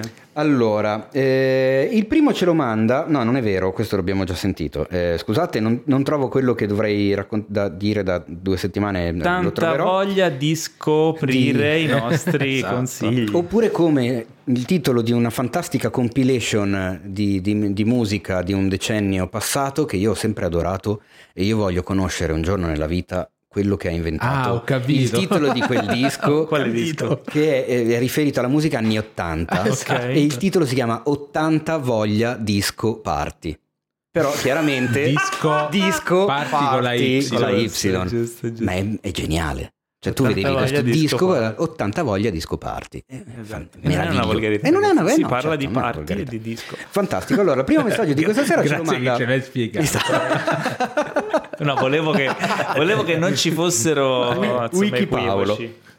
Andrea Tonello ci manda il, il primo messaggio della posta del cuore cinefilo che torna in versione non lockdown. Sentiamo che cosa ci racconta. E quindi è lock up. Buonasera a tutti. So che farei di Enrico l'uomo più felice di questa terra se in questo momento tirassi un bel bestemmione, ma non lo farò, non lo farò. Sono voci false Anche se il problema che ho è un pelino fastidioso. Mm. Mi dite come posso far capire alla mia ragazza che i film vanno visti a luce spenta? Aia. So che darò via una Aia. infinità di doppi sensi con questa questione, No, però noi. Accendiamo la televisione e lei accende la luce. Come te lo faccio a far capire che i film vanno visti a luce spenta? Cerchiamo di rimanere professionali, grazie. No, Tonello, io guarda, ti ho nel Aia. cuore. Mi piace la Aia. sottolineatura finale. Sono, sono- Perché guarda, io sono disperato per lui. Sono disperato per lui. Cazzo, è Madonna. pesante. Allora, Come qui- fa? Ma scusa, ma quando va al cinema questa che fa? Chiede di accendere le luci. Ah, secondo me qui si potrebbe aprire un angolo del tecnicismo becero da far ascoltare a lei. Cioè, Attenzione. E cioè, praticamente, se tu accendi la luce in sala, tu alteri la eh, percezione del contrasto di quello che stai vedendo. Quindi stai degradando la tua visione delle immagini che sono in tv. Quindi, se tu accendi la luce in sala, dovresti aumentare la luminosità della TV al massimo per compensare, come quando c'è la luce perché è giorno. Ma se hai la possibilità, visto che il film probabilmente lo stai guardando di sera, di avere una camera più buia, puoi goderti delle immagini più profonde, con dei neri più belli, con più sfumature, i tuoi occhi saranno meno affaticati e ne gioverà sia la visione sia la tua percezione. Inoltre, se la guardi con la luce accesa, potresti perdere la vista a intorno ai 50-60 anni. Ma questo non so se è vero o no. ah, ecco. Mi sembrava un po' una Fin- finita news. la spiegazione tecnica? Sì. E sti cazzi? And his name is John C.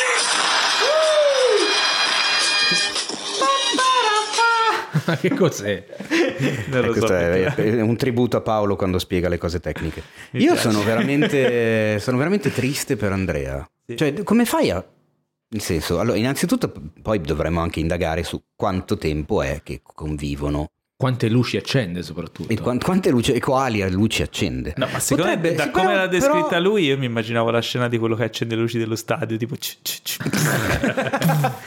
Però si potrebbe allora innanzitutto dip- da quanto? Perché se è una novità, cioè questi magari sono appena andati a convivere, lui non ne aveva la più pallida che lei si comportasse in questo modo, è una cosa che va affrontata. È un discorso che va affrontato immediatamente, cari ragazzi. Oppure eh, bisogna anche vedere quali luci accende, si potrebbe arrivare a un compromesso. Ci sono, ad esempio, anche già in vendita quelle televisioni che hanno dietro la luce ambient, non so se è presente, Eh sì. quella che ti fa la luce un Ambient, po' dietro. ambient, ambient. Madonna, quanto era brava. Me l'ho La- finito la- di vedere la- oggi, Pippo Kennedy. Lei era la... Dandini. No, No, no. eh, la Alessandra Faiella. Sì, esatto. Madonna, le so tutte. E dicevo, si potrebbe magari così, eh, si, va, si arriva a un compromesso, spegniamo tutte le luci, ma ne accendi una che metti dietro il televisore. Così Atmosfera, prendi una striscia LED colorata. Esatto, il così suo colore preferito. buio totale, no, luce totale neanche, è una via di mezzo che secondo me potrebbe... Metti un disco di Barry fu- White in sottofondo. Se non ah, no, quella è funziona, un'altra cosa. quella è sì. un'altra cosa. Se non funziona questa cosa qui, puoi attuare il metodo interrogatorio. Prendi una lampada di quelle da ufficio, la metti sul tavolino e gliela punti in faccia. Spegni tutte le luci, quindi tu lo vedi. Per lei c'è sto riflettore negli occhi. Ma perché? Le, pu- le pupille a capocchia di spillo. E, e tipo, magari è contenta e tu ti godi il film. Altrimenti la soluzione è non guardare il film e... Mi sembra giusto, mi sembra No, giusto. ma eh, io proporrei la soluzione quella graduale. Se c'hai acceso tipo il lampadario, quello del, del palazzo Luigi XIII, con tutte le cose. Ah, Allora, eh, piano piano vai con una luce sempre più piccola, sempre più piccola, e poi alla fine vediamo se riesci a spegnere tutte. Vabbè, Vediamo se abbiamo un altro messaggio per la posta del cuore. Sempre il momento del sollazzo, la posta del cuore. Mi- Mi, piace un sacco. Mi piace la parola sollazzo. Sì, è la parola d'ordine. Perché fa rima con palazzo. con palazzo. esatto. o anche con Enrico Palazzo, giusto? Eh sì, perché quello... Perché tu Mannaggia, non no- intendevi quello. Eh, Ragazzi, dovete riempire i buchi, riempite i buchi, Ok, riempite gli cosa- spazi vuoti Eh, Con, con cosa riempiamo i buchi? la- bah, con abbiamo- quello che avete. Secondo me stiamo prendendo una brutta china stasera. Ma dillo, no. dillo che hai tanta voglia di scoprire con cosa riempiamo i buchi. Allora, eh, eh, Ok. ci, ci manda, ci manda un messaggio Alessandra Alle.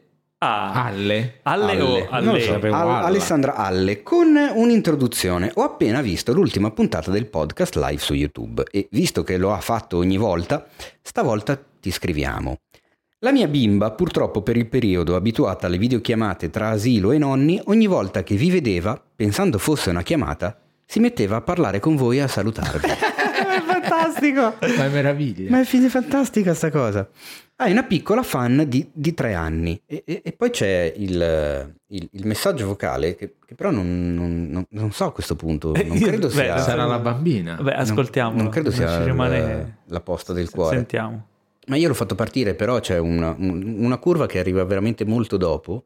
Cioè, quindi, ah, ok, probabilmente stava cercando di convincere la bimba a parlare, A dire ma qualcosa. sai, a volte è faticoso, quindi, Ah, ecco, quindi questo è un problema. Quindi silenzio e poi alla Però- fine... "Eh!"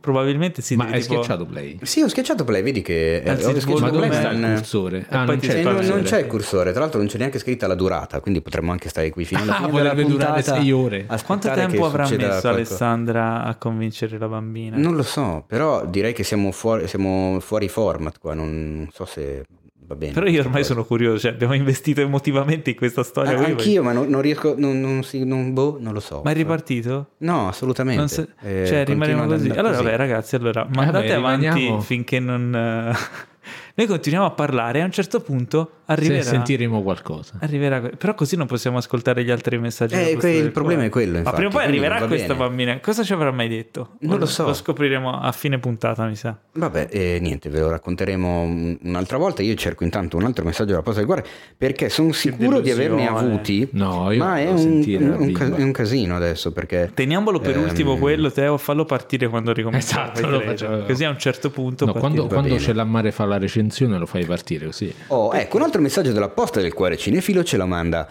Edoardo Verdun, anche noto come il grande gigante gentile.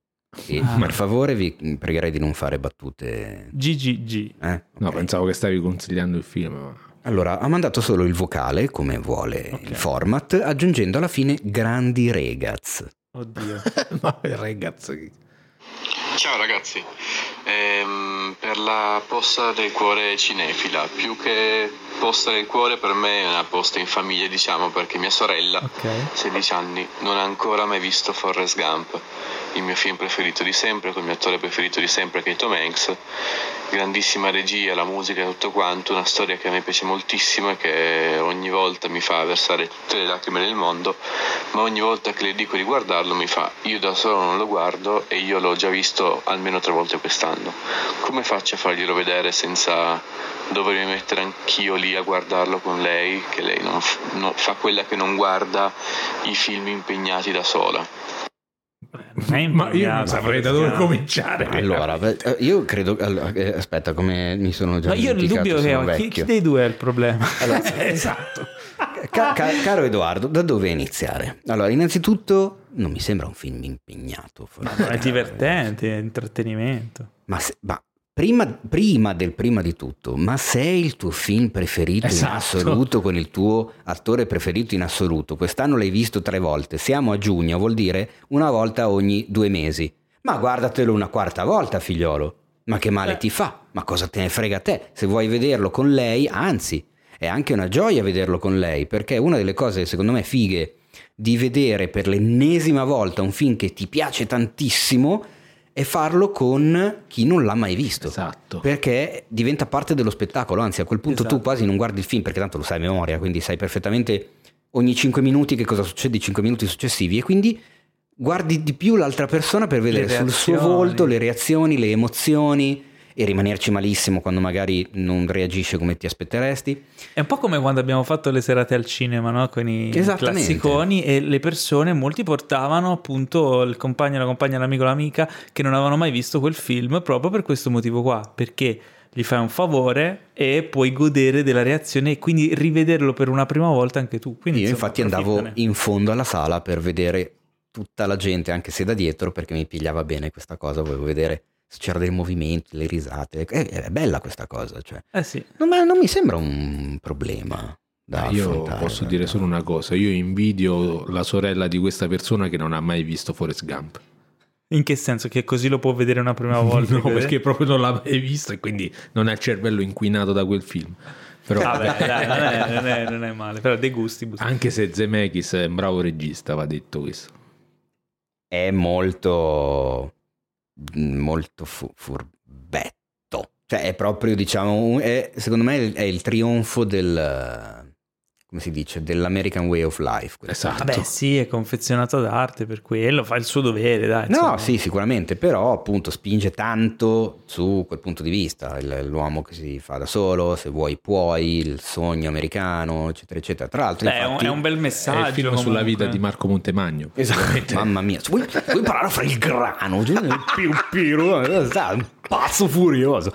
Eh, non so se lo sapete, ma esiste un sequel del libro da cui è tratto. Ah, sì? Ah, minchia, pensavo del film. Ho detto. Ma era in programma, stavano preparando il sequel anche del, Oddio. del film Forrest Gump, ma poi ci fu l'attacco alle Torri Gemelle e a quel punto eh, tutti convennero sul fatto che non era più l'America del va tutto bene, tutto yeah, tutto posso figo, sogna sogno. Umilmente E dirlo quindi- che non lo è mai stata, forse. Eh, però per loro lo è stata, chiaramente. sì, perché... se eri bianco coi soldi, sì. Ma sicuramente, ma Eh, nel momento George in cui, Floyd. Esatto. visto che a loro non era ancora successo nulla sul, loro- sul proprio territorio, ma anzi erano loro che da un paio di secoli andavano a cagare il cazzo, Esatto. tutto il pianeta Terra. Beh, raga, ma- cioè, è ovvio che l'America è il paese delle contraddizioni, anzi delle grandi contraddizioni. Quello è un film, è un film che ha un messaggio di un certo tipo, ma è un film di trattenimento, non è un... Questo spazio è stato presentato da...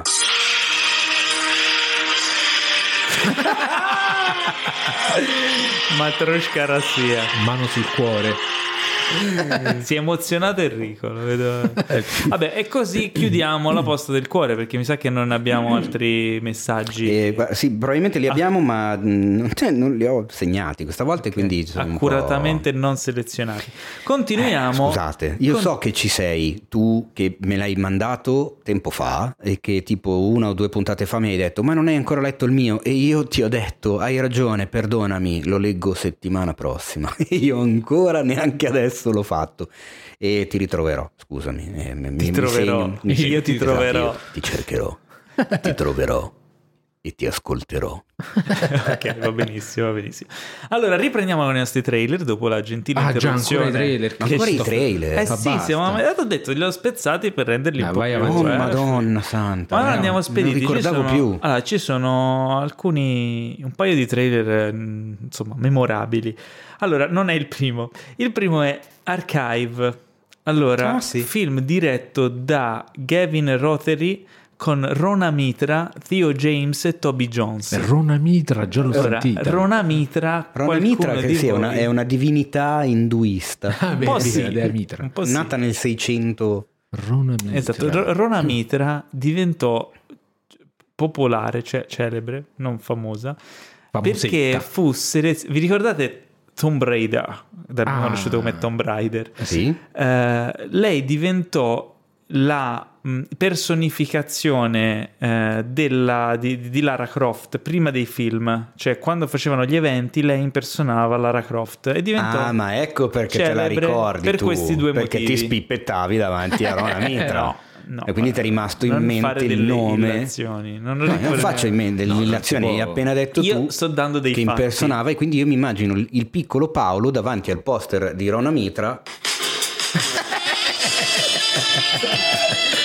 Si metteva anche, dici, si metteva anche la musica da solo. Esattamente. Vabbè, allora, la cosa più romantica. eh, diventa- però era sparita Rona Mitra, no? infatti vedere che risalta fuori, grande sorpresa. Allora il film sembra un po' una versione, un ibrido tra Ex Machina, esatto Eh, vero. Upload e... Non lo so, c'è, c'è un altro film in cui uno fa tornare la fidanzata morta.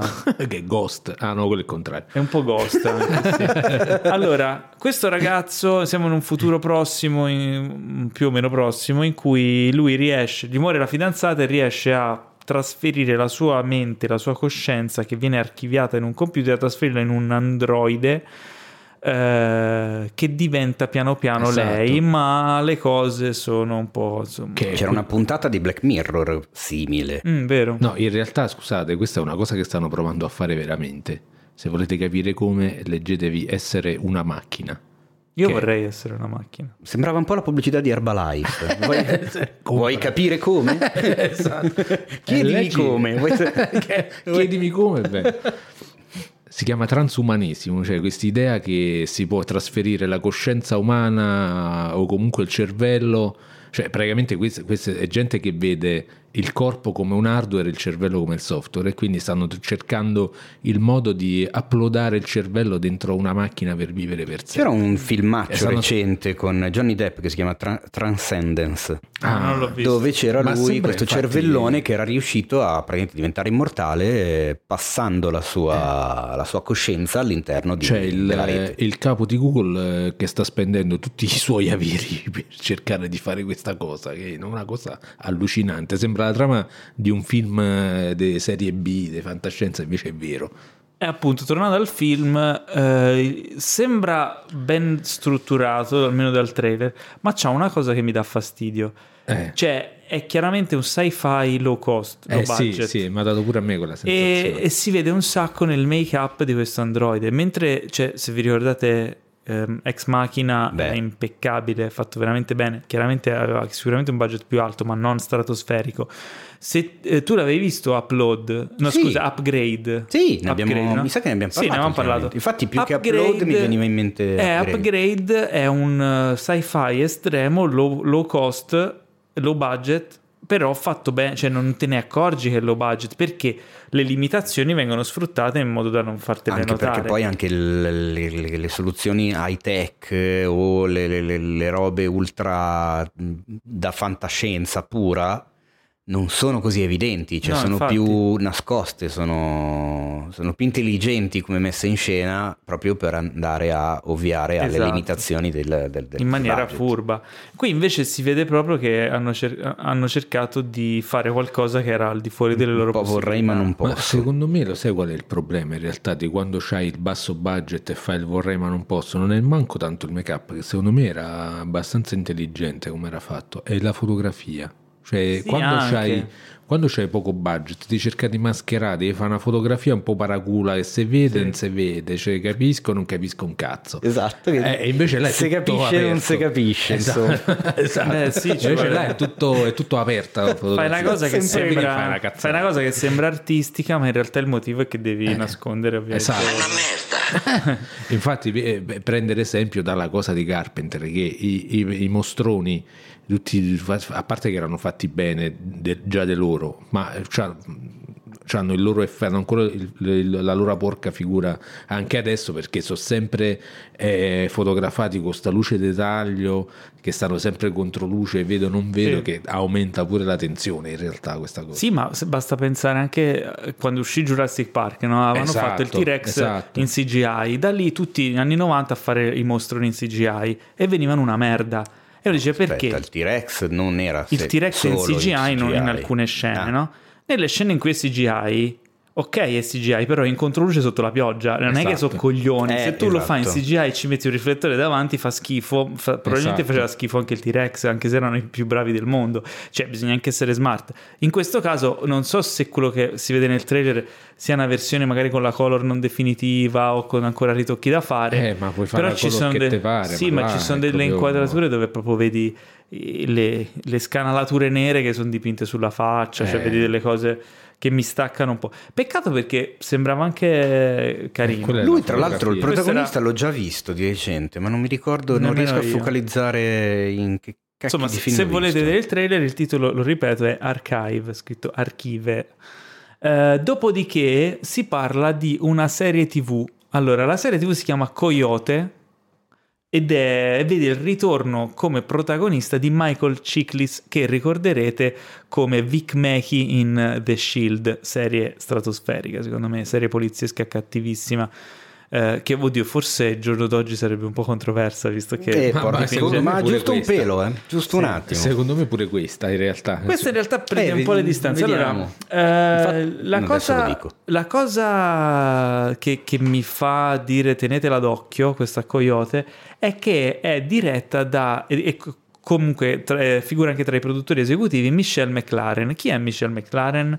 Ne abbiamo parlato poco ne abbiamo fa, parlato in qualche puntata fa. nella Ne puntata sono- scorsa, se forse sbaglio, addirittura era una, macchine una delle delle Formula 1. registe di eh, Breaking Bad che ha Ah. dato la sua impronta a alcune delle puntate più belle di Breaking Bad, ma parecchie, e anche alcune di, di Game of Thrones, se non vado Game of. Thrones, anche Better Call Saul, credo uno Sì. o due. Eh, e che tra l'altro insomma ha avuto un'ascesa visto anche il successo di queste serie le sono stati proposti anche diversi filmoni grossi non ha ancora esordito con un, con un film studios però mette la sua impronta su questo Coyote che effettivamente visivamente ricorda in alcune cose Breaking anche Bad. banalmente per, la- per l'ambientazione, Sì. perché comunque parla di eh, dei problemi che ci sono della, che riguardano Border la, la. Border Patrol, ovvero la polizia del confine, eh, che sono quei simpaticissimi personaggi in uniforme che non fanno altro che andare avanti in re sul confine e cercare di beccare i messicani che eh, saltano da una parte all'altra. addosso. Non solo sparargli addosso, perché io posso qua portare la mia esperienza personale, Ah. non di messicano e non di eh, border, Border Patrol. pa- border patrol, ma di persona che è stata qualche mese in un paesino dell'Arizona proprio al confine. Cioè io andavo a comprare le sigarette in Messico a piedi, perché dal mio hotel negli Stati Uniti a Douglas era uno sputo di strada. E vedevamo, e eh, lì appunto nella cittadina c'era uno dei carceri, c'era un, c'era un carcere, dove praticamente quelli dentro erano Tutti quasi praticamente solo ed esclusivamente messicani che erano saltati di qua. E la cosa agghiacciante era vedere le macchine della polizia di confine che erano dei pick up con al posto dietro di, di- al cassone. posto di essere aperti o avere il cassone avevano la gabbia. Avevano una vera e propria gabbia. come nel Far West Esatto, e più di una volta vedevi che dentro questa gabbia c'era qualcuno con le mani alle sbarre che ti guardava mentre veniva portato via o portato chissà dove. Eh, il problema lì è ultra sentito, chiaramente. C'è qualcuno in questo momento che alla presidenza degli Stati Uniti che pare abbia vinto le elezioni perché ha promesso un muro per evitare questo tipo di questo genere di problemi. che poi io mi domando una cosa Ed ma- è questa la cosa che mi incuriosisce. Cioè, vedere del- oggi un- una serie che tratta questo argomento da che punto di vista lo tratta, come Sì, ma beh, visto che c'è uno scavallamento, cioè lui certo. inizia la serie, lui è Border Patrol ma che va in pensione eh, e scopre, poi lui scopre questo tunnel sotterraneo, perché ricordiamo, loro vogliono costruire il muro, ma ci sono un monte di tunnel. Eh. E hanno costruito una serie di tunnel per tra- trasferire, per insomma contrabbandare droga e altre robe, anche persone, che passano sotto il confine, tunnel chilometrici. Quindi sto cazzo di muro, cioè se sai già che è pieno di tunnel, cosa lo fai a fare? Cioè, per fare più tunnel? Non lo so. Comunque lui scopre questo tunnel, si trova invischiato in una situazione pericolosa, aiuta una ragazza che, che sta cercando di, di passare il confine, di tornare in Messico se non sbaglio, e finisce invischiato in, eh, insomma, credo narcotraffico, comunque... Insomma, cose brutte quando lui se n'era era ormai uscito dal, dal corpo. Sì, no, mi sa di- che ho visto una, ci sta una scena dove un narcos gli chiede se vuole lavorare per lui, Sì. che a un certo punto però poi lo minaccia. Chiede, direi Eh, che è sì, un po' un esatto. eufemismo. Eh, lo minaccia che tipo lui gli minaccia la famiglia se non va a lavorare Eh, per sì. lui. Sì, insomma, lui finisce nei guai. Da che fi- finalmente la, la sua- la parte pericolosa della sua vita doveva essere finita, invece no, è appena iniziata. Sembra molto carina. Il trailer in realtà svela un sacco di cose, pure troppo. Però lascia intendere che sia una prima stagione iper scoppiettante. E onestamente, rivedere Michael Chiklis in un ruolo del genere, che poi un po' il personaggio mi ricorda quasi Hank Eh, Schrader. eh, sì, è certo. A me non lo so, io una chance penso che gliela darò. E andando avanti, finalmente è uscito il trailer lungo di The Kingsman, che non è Kingsman, ma è The Kingsman, ma è Kingsman perché è il prequel di Kingsman.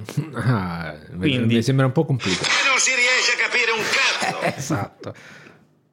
Allora, eh, tornano i Kingsman, però finalmente, cioè finalmente, eh, ah, diciamo casualmente, eh, inaspettatamente, a parte che già lo sapevamo, però inaspettatamente invece di un terzo capitolo... se lo Cosa sta dicendo? Cosa sta fermalo, Allora, almeno tu. allora, ricapitolando.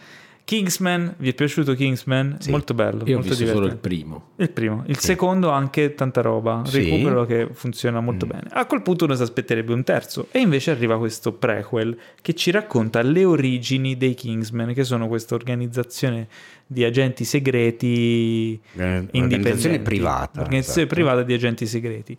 eh, con delle caratteristiche tipiche, è un, è un fumettone, molto action strampalato, molto sopra le righe, molto originale, almeno nei toni dei primi due, e pare da questo trailer continuare su questa linea. Il protagonista è Ralph Fiennes in un Ah. ruolo Ray Fiennes, Ah, giusto, ah, scusa. ah, Ray, eh, Ray Fiennes. Oh, eh, che cazzo, una volta che ti posso Eh, correggere io. Ma io Oh. lo apprezzo, Teo. Oh, lo apprezzo. Eh, Rafe Fiennes eh, interpreta eh, un personaggio de- insomma, già esperto nel, nel- nel ruolo, un po' come fu quello di- del personaggio nell'originale Colin di. Colin Firth. Eh, Tutta gente che non si può nominare durante il Covid perché rilasci una quantità di droplet senza fine. Meno male che c'ho il Meno male che paradroplet. c'è il paradoppo, se no ci faceva la doccia a quel microfono. Insomma, tanta azione fuori di testa, stile Kingsman a cui siamo abituati. E poi c'è Rasputin. C'è sembra- Rasputin, è vero, Il c'è personaggio di Rasputin in questo film mi sta già piacendo un casino. Zizi top. Ma soprattutto è vero, c'è Rasputin, uno dei cattivi, o il cattivo dovrebbe essere Rasputin, personaggione. Ma no, lui fa parte dei Kingsman. Ah, fa parte dei Eh, Kingsman. mi Ah, sa non ho proprio di sì. niente. Eh, vedi, Io cazzo fosse il trailer hai cattivo. visto? Ma no, io sono anni che anelo Allora, a un se- film di un certo tipo sulla vita di Rasputin, raga. Sì, ma se lui è. Se Ma tu hai idea di Rasputin. che figata potrebbe essere? Teo, se- Ra, ra, Rasputin. C'era Ma la no, canzone non dei Bonnie M. Aspetta, prima di aprire questa parentesi su Rasputin, se Rasputin davvero, come dici tu, è nei Kingsman, scommetto che, che è il traditore, per forza. Cioè, tra- Rasputin non può essere un personaggio buono. Ma come no? No, Ma come no? Rasputin è il cattivo per Ma antonomasia. non è vero, è l'immortale per antonomasia. Ricordiamo che è stato pugnalato, avvelenato, gli hanno- Affogato. affogato, gli hanno sparato, gli hanno cavato via il cuore con un coltello da cucina La e l'hanno mangiato. Ma sapevi? eh? Gli hanno, gli han- l'hanno decapitato, dissanguato, sciolto nell'acido e non è morto. Ma la, Ma no, cosa, come? la cosa più importante di cui si Ho parla paura. in merito a Rasputin, oltre a tutta la sua vita, la- gli affari che aveva con, con- con lo zar, eh, eh, eh, cioè, tutta la questione legata alla politica e alla, alla società, alla cultura dell'epoca, ma una delle cose più famose di Rasputin E è- passiamo avanti. No, è che cazzo. che pare che insomma, eh? Ma tra l'altro tu l'hai visto? Cosa? di, di Rasputin? Eh. No, non l'ho visto. Sì, come no? Non eri andato nel museo famoso per avere in... Ma se l'hanno eh, sciolto nell'acido No, io ho visto il museo del pene E quando sono andato il a. Ah, Reykjavik. E non c'è Esatto, il Reykjavik, pezzo che è forte. l'unico museo del pene museo del, del, mondo. Che è un po' un museo del cazzo, certo, effettivamente è ovvia anche la battuta. Eh, ma non, c'è- non Per- è lì che c'è il nel, nel barattolo. Ma no, il- non c'è il pene di Rasputin. C'è un pene umano, ma a detta della Chiacchi, quel pene in quel vaso è molto piccolo. E quindi io adesso non vorrei Eh, vabbè, creare dei allora, sottintesi. ok, vantiamoci. Però Basta! Ma che schifo, però. Sotto ne- nel vaso, però, io non ci metterei questa canzone. Vabbè, allora, allora, niente, The Kingsman, trailer bomba, ragazzi, torna Matthew Vaughn alla regia, che è una garanzia di qualità, eh, quindi, boh, insomma, a me è piaciuto il trailer, sono molto, molto eh, contento, sono felice, eh, in attesa, trepidante di vedere questo film, che tra l'altro non, mi sa che è anche abbastanza imminente, mm, non mi lo ricordo so, la data non l'ho visto. Comunque, Non vabbè. me lo ricordo. Eh, poi a Mi sorpresa è uscito il trailer di quella eh, di una serie, ok? No, aspetta, ridi- ridillo poi. Poi a sorpresa è uscito il trailer di una serie eh, che è il primo adattamento di un libro ritenuto da molti e per molto tempo inadattabile.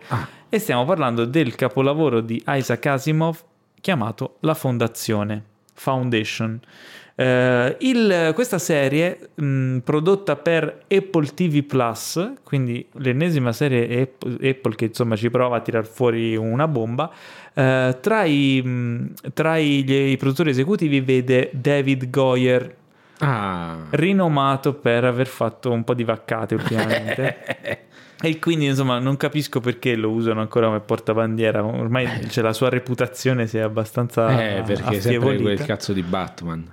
Eh, però, insomma, con, eh, nel cast c'è Jared Harris, che insomma Mm. sempre garanzia di, di- di- di grandi... Visto, visto recentemente in Cernobio. Cernobio, Chernobyl.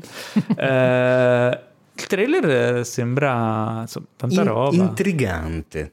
Visivamente Ma, eh, potente. Visivamente, boh, io ho visto un sacco di primi piani, che palle. No, beh, però ci sono anche delle inquadrature un Tanti primi po', piani. un po' kubrickiane di... Mm, insomma... poche. Stazioni. Dici? Ah, cioè a un certo punto si vede l'ascensore spaziale, hai visto? Sapete cos'è l'ascensore spaziale?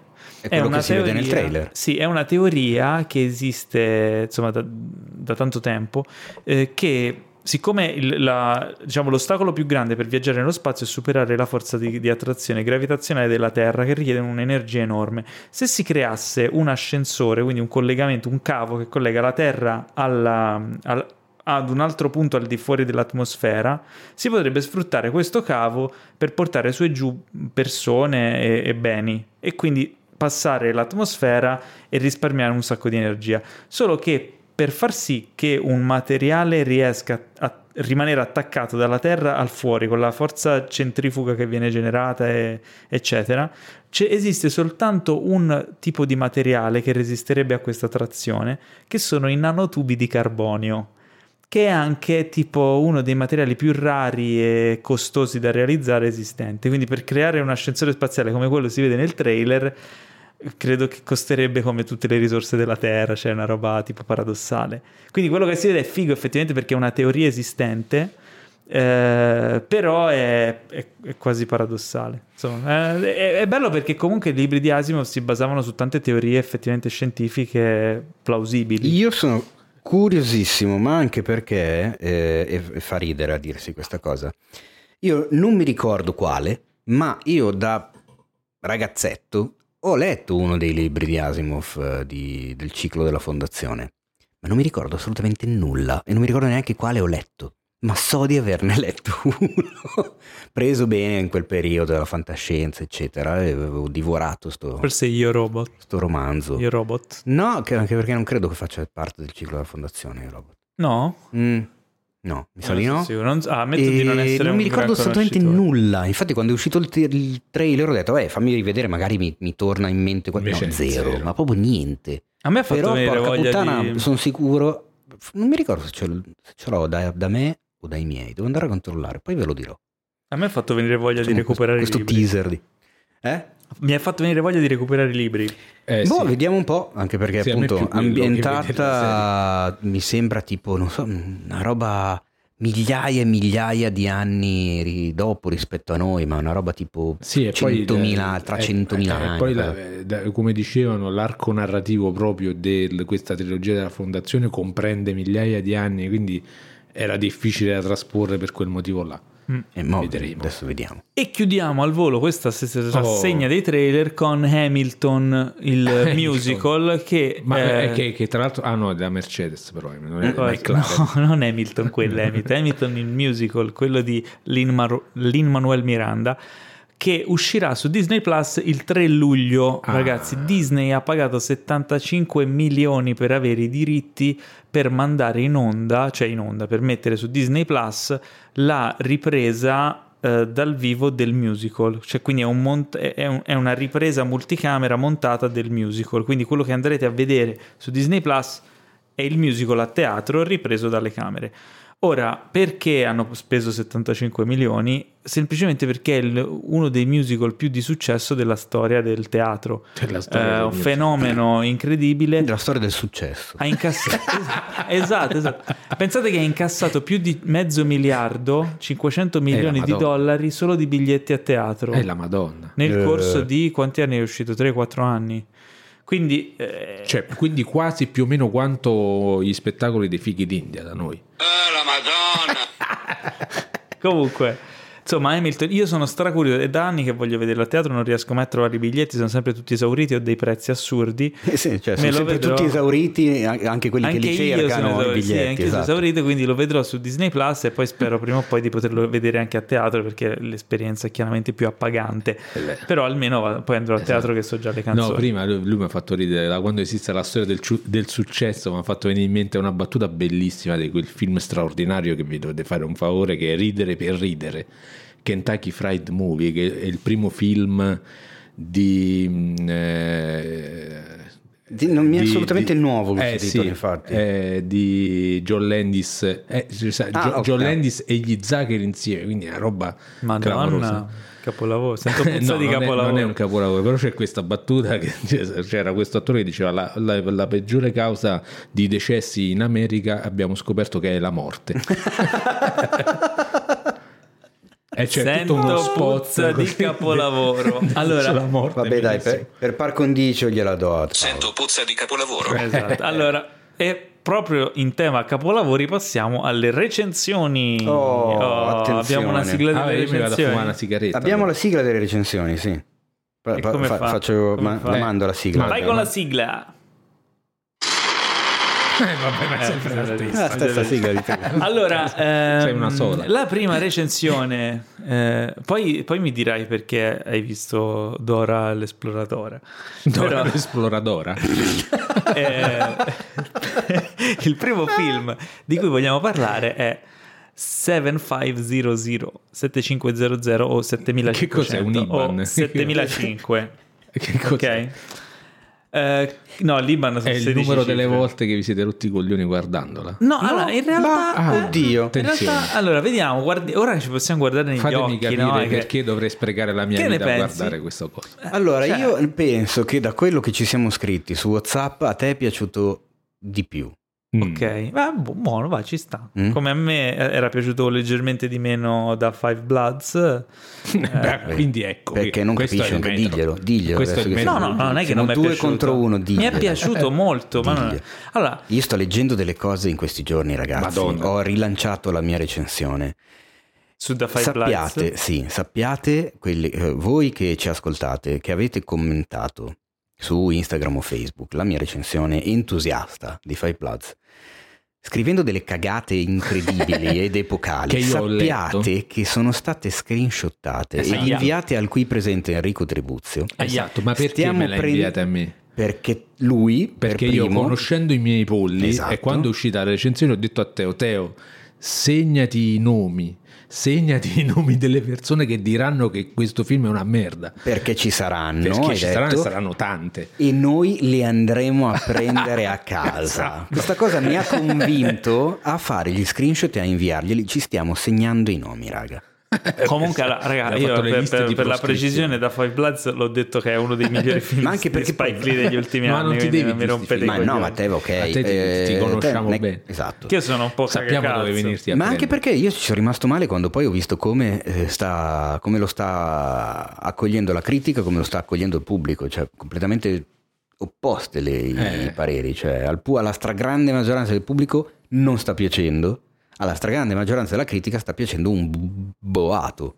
E guarda un po'. Beh, è un film complesso. Però magari quella grande maggioranza del pubblico sta piacendo 365 giorni. Cioè, Sì, quindi- quello delle tette. esatto. su- Allora, Vabbè. ragazzi, parliamo di No, ma 7500. aspetta, fammi chiudere la parentesi.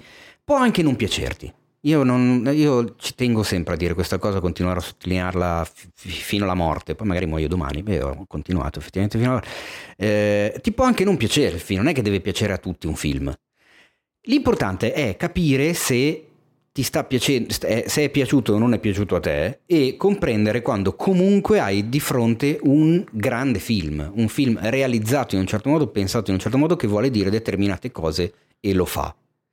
Poi può anche non piacerti, è lecito che non ti piaccia, ma dire fa cagare, è una merda, è una noia, è girato le male, è internet, montato eh, male, ha una regia del cazzo, allora No. mi spiace, ma sei un ignorante del cinema. Perché può anche non piacerti, Ma ma, non renderti conto che stai vedendo un film di un certo tipo, mi, mi spiasma, vuol dire che di- non devi darti all'uncinetto. Ma guarda, ti- ti- io ti posso, fai posso corroborare la tua tesi dicendo che io in questi giorni col fatto del casino che è successo di Via col Vento, Mm. che è un film razzista ed era secondo me razzista già quando è uscito nel 39, cioè secondo me era proprio fuori tempo massimo anche per il, anche per il Conta che 1939. nel 39 ancora c'erano i bagni separati e gli autobus separati in quel paese lì, Sì, quindi però, eh, era un paese razzista, cioè figura eh, del film. Era? Però Era, con sì, questa esatto. cosa qua del film razzista, che è giustamente reputato un film razzista, lo risottolineo, la gente sta dicendo che è un film di merda tecnicamente. Sì, madonna, No, vabbè, anche lì, vabbè, adesso Ma, guarda, cioè, vabbè, vabbè, io basta. Se parto no con le c'è bombe atomiche. Allora, ragazzi, 7500 fa parte di quel film. Tra l'altro, abbiamo citato prima Joel Schumacher e il suo In linea con l'assassino, che era tutto ambientato in una cabina Eh sì. telefonica. Questo film, invece, è tutto ambientato nella cabina di pilotaggio di un aereo, di un 747, se non sbaglio. No, forse No. più piccolo perché comunque fa un 737. Parigi-Berlino. insomma. Sì, vabbè, un aereo- un aereo di linea. Eh, il protagonista del film, Joseph Gordon-Levitt, eh, regge tutto il film sulle sue spalle in maniera Egregia. stratosferica, Davvero, secondo me. davvero, davvero bravo. È un film molto viscerale, molto emozionante, eh, nonostante sia chiaramente confinato, in insomma, sia abbastanza claustrofobico. Eh, lui è il pilota della, è il- anzi è il copilota dell'aereo e si ritrova a gestire una situazione di dirottamento. E ne avevamo già parlato settimana scorsa quando abbiamo visto il trailer e ci aveva subito intrigato. Chiaramente è un film difficile perché cioè, da regista la vaccata e rompere i coglioni al pubblico è, è facilissimo quando ti trovi lì bloccato. Il film invece riesce, secondo me, in maniera impeccabile per quasi tutta la durata. Cioè, i- i primi- il primo atto in particolare, che, che c'ha questo slow burn di ovviamente dove inizia questo dirottamento, no? costruisce i personaggi, fa il setup, ti ci fa un minimo affezionare anche in maniera. E quasi subito però inizia il Sì, sì, direttamento. sì. Cioè... Rie- ti dà queste pennellate minime per farti capire chi sono e che dinamiche ci sono tra di loro eh, in maniera molto naturale e poi inizia il degenero ed è veramente cioè, potente come mm, il modo di raccontarlo perché tu sei inchiodato in cabina con lui e la vivi con lui e sembra di essere lì con lui e la situazione degenera ed è sempre peggio, sempre peggio eh, fino ovviamente ad arriva poi a una, a una sua risoluzione Il- probabilmente il terzo atto è quello più debole del film Eh, esattamente. ma era un film secondo me. difficile da chiudere comunque Allora, sì, allo- li- tu sei sempre con lui, uni- gli unici momenti di contatto, diciamo, con il mondo esterno avvengono via radio, chiaramente, quindi con l'attore di controllo, eccetera, eccetera. un po' alla Die Hard no? Quasi. Sì. E tramite il monitorino che in cabina di pil- pilotaggio c'è per vedere chi sta vicino alla porta che vuole entrare in cabina di pilotaggio. Chiaramente in questo caso I dirottatori. all'inizio sono le hostess, ma poi diventano i dirottatori che cercano a tutti i costi di entrare.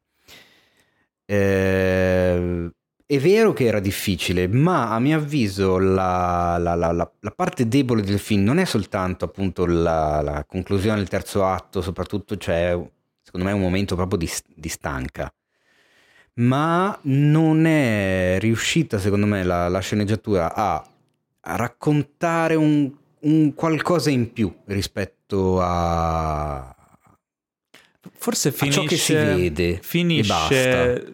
Finisce tutto quello che ha da dire troppo presto. Esattamente. Spara tutte le sue bombe più forti troppo presto e poi si ritrova con un finale dove eh, diventa un po' più banalotto forse. Più no? che altro Ma secondo me comunque- costruisce, come hai detto tu, bene all'inizio delinea i personaggi, ma poi f- eh, non li sviluppa, cioè li, mo- li molla lì e si concentra solo ed esclusivamente sullo sviluppo del racconto, della narrazione, della- di, di- di- di ciò che avviene.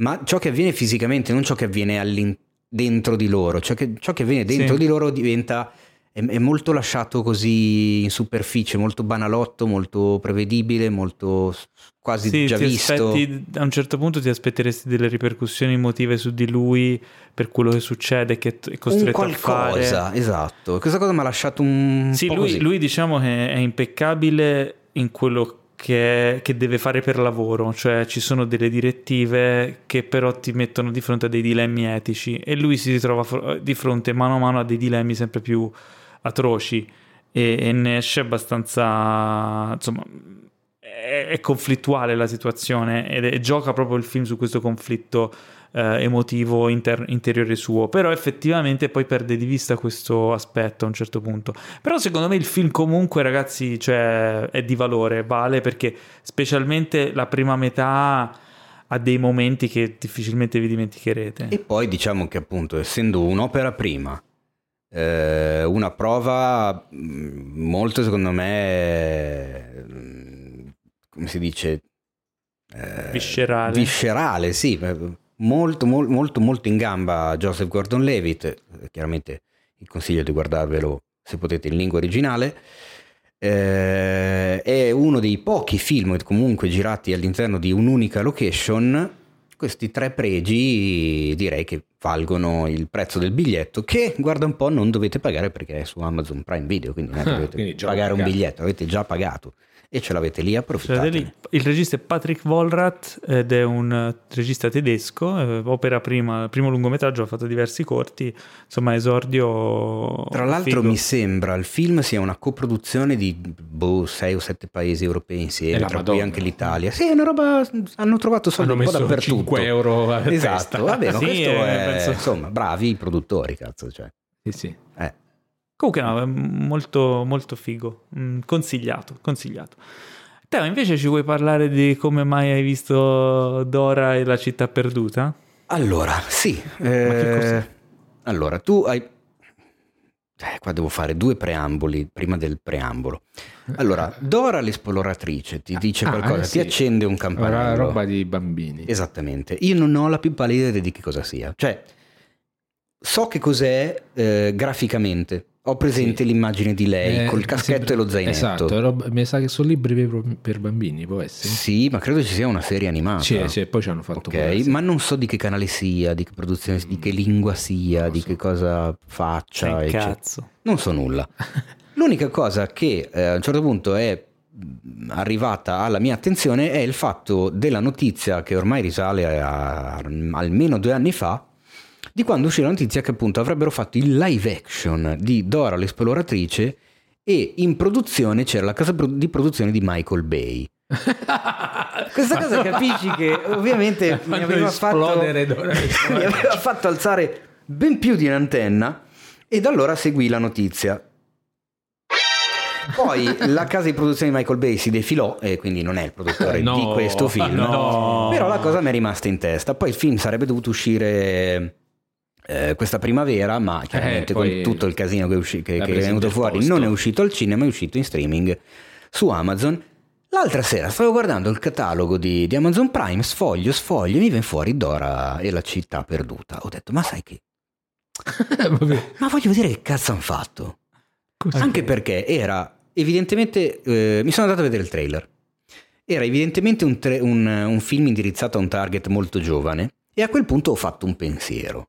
Molto giovane per Io usare ho appena neofemismi. visto quella cacchio di, di roba mal riuscita, mal pensata, che non ho ancora idea di come cavolo Malparido. siano riusciti a realizzare una cosa del genere di Artemis Fowl su Disney Ah, che è rivolta a un target di ragazzi. eh certo. Dora è evidentemente rivolta a un target di ragazzi. Ho detto fammi vedere se effettivamente oggi il cinema non ha più idea di come cazzo fare dei film comunque per i giovani, per i giovanissimi. Chi se ne frega, spendo quest'ora e mezza del mio tempo e mi vedo...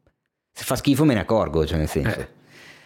Oh, mi sono divertito un casino. Eh, vedi. No, giuro, mi sono divertito un casino. Allora, la storia è banalissima, nel senso che la protagonista, questa giovane Dora, tra l'altro interpretata da Isabella Moner, che secondo me potrebbe dire qualcosa nel cinema, cioè o Ah. è stata diretta in maniera egregia o lei è un talento naturale per i film di questo genere, quindi action comedy. Ma di che, cioè, di che età parliamo? E credo abbia 19 anni, forse 18 Ah, vabbè, anni. io pensavo che era una bambina. No, no, no, tra l'altro anche di bell'aspetto, eh, bella ragazza, simpatica, bel, bel viso, eh, pulito, fresco, diver- divertente, eccetera. Eh, lei nasce e cresce in mezzo alla giungla da due genitori esploratori. I genitori sono Eva Longoria e Michael Pegna. Ah, vabbè, così. Michael Pegna fa spaccare da ridere come al solito. A un certo punto questi due genitori si rendono conto che lasciare una figlia soltanto in, queste- in quelle condizioni, con quel tipo di vita, lei chiaramente nasce e cresce con l'idea di, di essere esploratrice come i suoi genitori, sa tutto della giungla che ha intorno a lei, non sa praticamente una mazza della società civile. Loro decidono di mandarla a casa degli zii con il cugino che frequentava quando erano bambini, che vive chiaramente a Los Angeles per frequentare il liceo e inserirsi nella società come dovrebbe fare una ragazzina della sua età. Parliamo di età da, da liceo. Chiaramente lei è completamente disadattata in, Eh, in certo. tutto ciò perché non ha la minima idea di come siano le dinamiche È una sociali. specie di Mowgli al Assolutamente, sì, però al contrario, ma molto contrario, perché lei è totalmente esuberante, curiosa, entusiasta della vita, vuole conoscere tutti, Eh, certo. si presenta e non ha la minima idea del fatto che i licei negli Stati Uniti siano una- eh, un, un sistema ultraclassista Esatto. dove esiste il popular, esiste il nerd, esiste lo sfigato e non ci sono Diciamo tante sfumature. è contenta e ottimista perché non conosce il capitalismo. Esattamente. Potremmo riassumerlo così. Bravissimo. E chiaramente poi le vicende la porteranno a ritrovarsi ancora nella giungla a dover affrontare un'avventura, ma a quel punto non da sola, ma con qualche eh, amico d'avventura e diventa una cosa un po' alla Indiana Jones. Il film è scritto bene, secondo me, realizzato bene, è divertentissimo, non è solo rivolto, è chiaramente rivolto a un target giovane, ma io che giovane non lo sono più, mi sono divertito come un cretino, perché ci sono un sacco di strizzate d'occhio a chi è più grande. Cioè un sacco anche di umorismo rivolto a chi è più grande.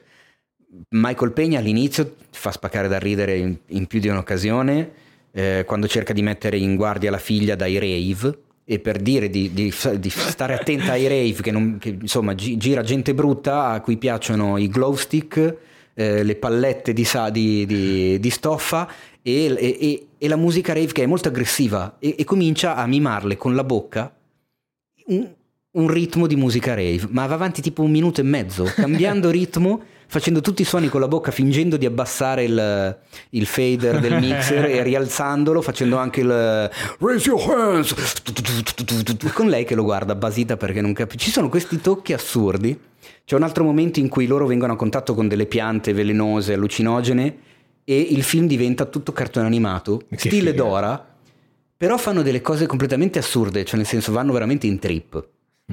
Insomma, abbastanza fuori di testa. Abbastanza fuori di testa e si prende molto in giro, cioè non si prende sul serio. E questa secondo me è la differenza sostanziale che fa tanto in un Sì. film del genere, dove invece Artemis Fowl si prende terribilmente sul serio e non Rompe riesce. i coglioni. Esatto. Eh, No, sai che mi ha incuriosito? No, guarda, ti- gu- guardalo perché fa No, spaccare. e questo soprattutto è una cosa che, eh, che- che verifica proprio quello che secondo me è...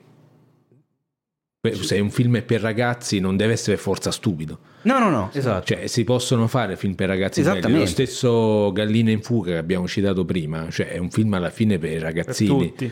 per- cioè, però è strepitoso, è fatto da paura. No, no, no, ma Quindi- sì, cioè, si vede che Spesso- sa- sapevano da dove stavano arrivando, quindi Dora l'esploratrice, una cosa per bambini che comunque molto anche educational, sono andato poi a guardarmi dopo di che, che fosse sta Dora, perché ci sono dei riferimenti nel film evidenti che se non conosci quel mondo capisci che sono dei riferimenti ma chiaramente ti arrivano fino a un certo punto.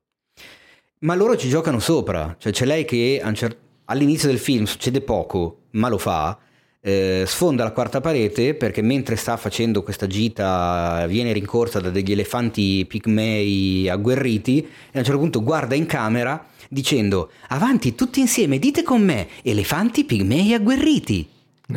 E aspetta come se aspettasse la risposta dei bambini che davanti allo schermo dicono la cosa.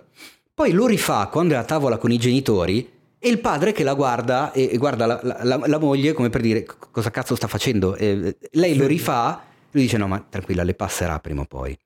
E questa cosa viene ripetuta anche dopo in, in- in un caso di into- intossicazione delle neurotossine legate al sistema nervoso, con lei che si guarda che si gira a guardare in camera dicendo avanti, ripetete con me, intossicazione dovuta alle tossine, cioè è una cosa che Un po', non- un po' Deadpool, assolutamente non per bambini. diciamo. un po' alla Deadpool. Un po' la- sì, ci sono questi tocchi, Vabbè, figo, inside figo. joke Eh, all'interno del film. Mi ha incuriosito. Dora- Secondo me, guarda, è è divertente per chi perduta. ha bambini, ragazzini, È eccetera. su Prime, hai detto. È perfetto, è su Prime, sì, sì, sì. Ok, ok, ok. Allora, invece io vi straconsiglio, eh, finalmente sono riuscito a recuperare la prima stagione, Killing Eve. Ne abbiamo Oh. parlato infinite volte perché ha vinto, ha vinto Emmy, Golden Globes, BAFTA, ha vinto nom- quantitativo infinito di premi, nomination, eccetera. Eh, la serie è scritta da Phoebe Waller-Bridges, eh, di cui già avevo visto eh, Fleabag. La, la preferita di Enrico, tra l'altro. A, No, te, Fle- a te allora- Fleabag non era piaciuto, mi pare. No, allora non è che non me... l'ho vi- Allora, sono riuscito ad arrivare alla fine, che per essere una serie per me Ah. Vabbè, è un grande breve. traguardo, perché io di solito non ci arrivo mai alla fine delle serie. È solo, no, io non è che ce l'ho con la serie nel senso che non mi è piaciuta, ce l'ho con la gente che dice che la serie è un capolavoro, cioè non è un capolavoro, Ok. è una eh, serie a me- carina. A me è piaciuta molto. È. Però la cosa che mi ha spiazzato, io sono andato a vedere Killing Eve perché ne avevo sentito straparlar bene, perché mi era piaciuta molto Mm. Fleabag. Mi aspettavo qualcosa di simile come tono, eccetera. Invece non c'entra assolutamente niente. Cioè, aspetta, eh, ha un tono molto molto diverso, un tipo di storia molto molto diversa, è molto più sopra le righe, cioè oddio, è sopra le righe in maniera diversa ehm, ed è eh, fondamentalmente diversa ma scritta, scritta veramente bene allo stesso modo, cioè stessa altissima qualità di sceneggiatura, ma con uno stile diverso. La storia parla di questa il personaggio di Eve, eh, Eve Polastri, che è interpretata da Sandra Oh, che è la protagonista, ma non è l'unica protagonista, sono in due diciamo, i personaggi fondamentali, cardine della serie. Lei che lavora per ehm, l'MI6, cioè praticamente è una sorta di assistente dei- degli agenti segreti britannici, però non, non fa lavoro sul campo, è una, è una segretaria tipo. Eh, che in realtà sogna di diventare un agente segreto, ma è, un- è una, insomma, una donna lì che non è che- che- le daresti due lire però è super intelligente, cioè ha un forte intuito, ha delle intuizioni, eccetera. Mm, a un certo punto, per una serie di, di vicissitudini del primo episodio, si ritrova a, a dover investigare su questa killer. E, e la storia che l'altra protagonista, interpretata da Jodie Comer, eh, è appunto Villanelle, questa killer professionista che ammazza persone influenti e nessuno riesce a, a rintracciarla, a capire chi è. Quindi la, so- la storia della serie fondamentalmente segue questi due protagonisti che sono attratte l'una verso l'altra in maniera anomala e allo stesso tempo si vogliono uccidere a vicenda. Ehm, quindi è una sorta di... c'è comedy, drama, thriller, eh, spy story eh, che si fondono insieme e raggiunge dei picchi di proprio thriller assurdi, delle robe divertentissime, dei personaggi surreali alla Cohen.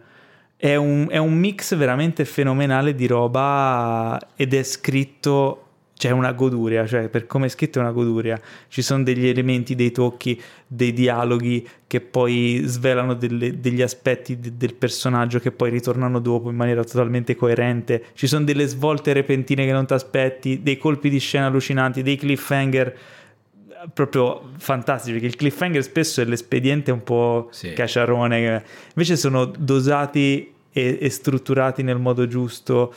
Veramente un gioiello. Ho visto la prima stagione, sono rimasto folgorato, l- l'abbiamo fumata tipo in, in tre giorni e sono curioso di continuare a vedere le, le altre due stagioni che sono uscite. Deve uscire una quarta, credo, a breve. Eh, strapromossa, ragazzi. Vi straconsiglio Killing Eve, eh, veramente un bene. gioiellino. Va bene. Molto Ho bene. Tutto, ho detto tutto. Ma sta su? In Vision. Ah, ok. Teo, l'ultima recensione riguarda te e il capolavoro di Vin Diesel. Bloodshot. Ma perché? Perché hai visto questo film? Diciamolo. Bah, così, anche lì, sapevo che cacchio guardavo, ho detto, bah, vediamo sto Bloodshot. Eh. E non, non- non guardate Bloodshot. Vabbè, la Perché? Come? Il finisce qui. trailer era così carino. È arrivato Eh, il il momento che trailer. tanto odiate. eh, arrivederci. Esatto, il trailer, perché non lo so, il film sembrava avesse qualcosa da dire anche banalmente dal punto di vista action eh, e boh no, dopo tipo un quarto d'ora, 20 minuti la mia reazione è stata Nessuna. Nessuna. Sei morto. non funziona più il giochino. No, Ora eh. io mi chiedevo se era oppure è la mod- una merda. Eh. Non eh, è confusionario, cioè vuole dire un sacco di cose, vuole raccontare sta roba, c'è Guy Pierce che sembra che faccia la... Guy Fa il cattivo. Sì, sì, fa il cattivo, sembra No. che però faccia la, la- la- la parodia di se stesso, No. Non lo so. È una caricatura dei cattivi di 007, sai quelle cose? Però ecco, al contrario appunto di quello che dicevo prima, dei film che non si prendono sul serio. Bloodshot è evidentemente un film che non dovrebbe prendersi sul serio perché creano questo uomo invincibile, immortale, perché tutti i colpi, le ferite, eccetera, Eh. eccetera, lui ha, ha questo corpo eh, formato da questi micro nano Nanoparticelle. pico particelle minuscole, Pico, eh, robotiche, Eh. che eh, gli riformano i tessuti e tutto quanto. Le nanomacchine. Che fa, cioè, insomma, capisci No, che non dici può essere seria una roba La, del la mia domanda è: invece è serissimo. È cattivo, vuole essere ultra mm, macio, cazzuto. ma dice mai family? Lui lo dice dall'inizio alla fine, cioè è l'unica Giura? cosa che... No, non è vero. No, allora non lo guardo. E boh, non lo so, eh, l'ho trovato un, Ma che senso un po' ha fare un- sciocchino. film del genere ade- cioè adesso? Cioè, Non- questa roba boh. qua forse negli anni 90 Eh, già- esattamente. già era tardi. Quello è, allora, dal punto di vista, diciamo, tech, dal punto di vista delle- del- degli aggeggiucoli che possono vabbè. farti dire, oh, mica che figa sta cosa. cioè, se ti fai un cannone di erba, probabilmente ti Eh. piace di brutto Bloodshot, perché è tutto, dal punto di vista visivo, è molto catchy, è molto affascinante, Ah. molto, lo so, lo so, Come non molto? ti preoccupare. Eh, ha delle idee da quel punto di vista di, come si dice, di messa in scena, di idee visive a eye candy, un'altra delle Ah. cose che ti piacciono. mi vuoi ammazzare stasera? Hai deciso che mi vuoi ammazzare qua. Ma non, eh, c'è, c'è proprio pochino, cioè nel senso capisci immediatamente dove va a parare, non è che sia tutta sta Ah. cosa di thriller, intrigo incredibile e risulta anche, a mio avviso, mi ha, mi ha annoiato. E per un action tutto ultra macio, ultra duro, puro, sparatorie, teste che, che vengono divelte Eh, come fossero dei grissini, eh, Però, inseguimenti. cioè, non, non eh. è una, non è una sorpresa che annoi un film in cui il protagonista non muore perché qualsiasi cosa gli fanno si riposa. Cioè, Esatto. Se non c'è la, è la base, no? se non c'è la posta in palio, n- non c'è Eh, ma in tensione. realtà, e in realtà c'è. Ce la costruiscono. mm, sì, perché adesso non voglio svelarti niente perché è una delle cose no, non principali. roviniamo il film. No, certo, è una delle cose principali del film. So che è tratto da un, Una- un eh, fumetto, Da un fumetto, esatto. Il Eh, fumetto credo che anche quello non penso sia Non lo so, gran se successo. c'è qualche fan del fumetto probabilmente amerà tantissimo, poi vabbè qua si aprirebbe tutta un'altra questione. O magari no. O magari no, esatto, io non conoscendolo non ho la più pallida idea. Ok. E non lo so, pregi la fidanzata di Vin Diesel che si vede all'inizio del film. Ok. Gnocca. Ah, così, a Va, assolutamente, sembra sì, giusto, sì. Bene, bene. Per concludere questa puntata, ogni tanto noi tiriamo fuori dal cassetto una rubrica nuova che tra l'altro te non c'eri la prima volta che l'abbiamo fatta, che è, è? la mia prima volta. Ma, in eh, cui uno eh, di eccolo, noi eccolo. Esatto, è proprio questa la musica che volevo. Grazie per la base, DJ. Allora, la mia prima volta è la rubrica in cui uno di noi per la prima volta ha visto un film, un film storico famoso, vecchio, che, cioè vecchio, vecchio in senso positivo, eh, e per la prima volta l'ha visto e ci racconta la sua reazione ad una prima visione di un film datato. Ed è Enrico Ma cioè, oggi. l'hai Ah. spiegata benissimo. L'ho Paolo. spiegata bene? Ma, uh, no, guarda. non è Ma io non la... che- perché non mi avete avvisato di come no? Tu mi hai cosa? detto che hai visto per la prima volta Fuga da Los Angeles. Il Ah, sequel- ma non era la sequel prima di- volta. Ah, non era la prima No, volta? però effettivamente è come se fosse stata una prima E io ho volta. capito che perché- era la prima volta. No, Va eh, Bene, è finito questo spazio ed è la prima volta. E Eh, cazzo. Almeno reggimi il gioco. no? Allora niente. No, po- posso... Ce ne no, frega un allora, io non cazzo. sapevo niente di questa cosa. E... No, in realtà l'ho visto un sacco di tempo fa, male, su un computer, eccetera, quindi è come se l'avessi visto la prima volta, perché l'ho visto bello in HD No, perché allora mettiamo i punti su lei. Tu c'hai scritto, fa io l'unico film che ho visto che non avevo mai visto. Eh, è- o non hai detto che non avevo visto, hai detto è Fuga da Los Sì, sì, Angeles. recentemente. che tra l'altro voi ne parlavate male, ma non è così Ah, male. beh, certo. Ma io pensavo, nel senso, voi ne parlavate male, io l'ho visto per la prima volta. cioè, Effettivamente. Se non l'avresti detto già prima, no? Vabbè, comunque, insomma, Ma cosa sta dicendo? No, non lo so. eh, vabbè, Vabbè, comunque cosa fa- Ah, sì, ho visto tu- per la prima è- volta Fuga da Los Angeles. no, perché poi sembra che io vedo solo i film dei Carpenter, in realtà non No, è però così. c'è È un questo, caso. c'è È un questo caso. tuo progetto di riguardare tutti i film di Sì, Carpenter. Esatto, mi mancano quelli tra virgolette minori, però diciamo Vabbè. quelli principali l'ho visti. Dimmi, sungimi in Sì, poche sung- parole, sung- sungimi sungimi, questo però. fuga da, da- da Los Angeles. Cioè, qual è stata la tua impressione? Soprattutto perché comunque è un sequel difficile, eh? perché insomma il, il- No, eh, allora il sì, primo film, il Fuga da Allora. New York, è un capolavoro. Certo, questo ovviamente non è, non è un capolavoro come il primo, questo è una specie di remake sequel di Fuga da New York che si chiama Fuga da Los Angeles. Praticamente dopo un terremoto Los Angeles è diventata un'isola. E quindi, eh, non lo so, in America, nella distopia di Carpenter, questa- qualsiasi cosa che diventa un'isola automaticamente diventa, una, prigione. Eh, esatto. beh, chiaro. Eh, però è interessante questa cosa perché secondo lui è ambientato, è bello perché poi appare scritto 2013 now, però il film è del 96, quindi per lui il 2013 era il futuro. E questo è un altro futuro, un altro futuro perduto, ma in realtà poco perduto, perché abbiamo sempre il fatto del presidente che ha la figlia che è stata rapita e che quindi sta dentro questa prigione a cielo aperto e quindi il nostro Iena Pliski eh, Snake, però Iena, io l'ho visto in originale, quindi Snake, eh, deve andare a liberarla e a recuperare questa specie di interruttore che spegne il mondo con un'onda elettromagnetica. E, mm, e praticamente il presidente Trump. È, è- è uguale, sia...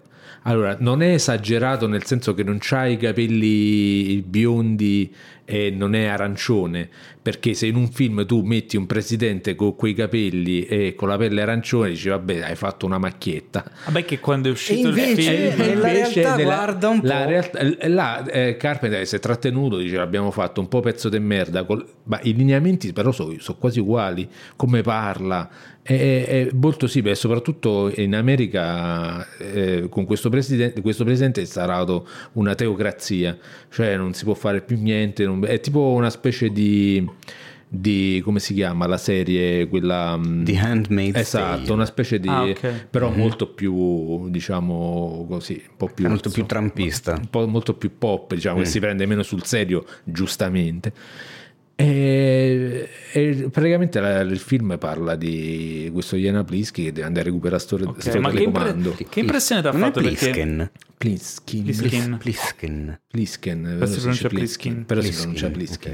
Eh, Eh, vabbè, allora, No, bene, no, va. eh. No, no, va bene, va bene. Io volete prendere vinci il gioco Io li me. vidi eh, tutti e due um, a distanza ravvicinata ai tempi che uscì Fuga da Los Angeles. E mi- non mi piacque Fuga da Los Angeles perché ha un tono abbastanza diverso dal primo, mentre il primo è un po' più serio, è un po', cioè Sì, questo è più presa per culo. è- il primo è ipermuscolare ma si prende sul Sì. serio, no? Cioè, drammatico, cazzuto, action. Questo qui è una coglionata, è, è tipo l'apice quando lui inizia a fare surf per le strade di Los Angeles, tra l'altro Sì. un effetto anche abbastanza grottesco. E io posso capire, cioè se non avessi visto il primo e vedevo questo e lo contestualizzavo con un certo tono, probabilmente me lo sarei goduto di più. Invece vedere che un film che comunque era figo, cioè aveva un eroe, aveva una sua mitologia, eccetera, diventa poi un- una macchietta, mi ha stonato. A te non ti ha fatto questo Allora, effetto? non mi ha fatto questo effetto perché Carpenter, essendo un grande regista, è anche sceneggiatore perché lui ha cos- co-scritto anche film.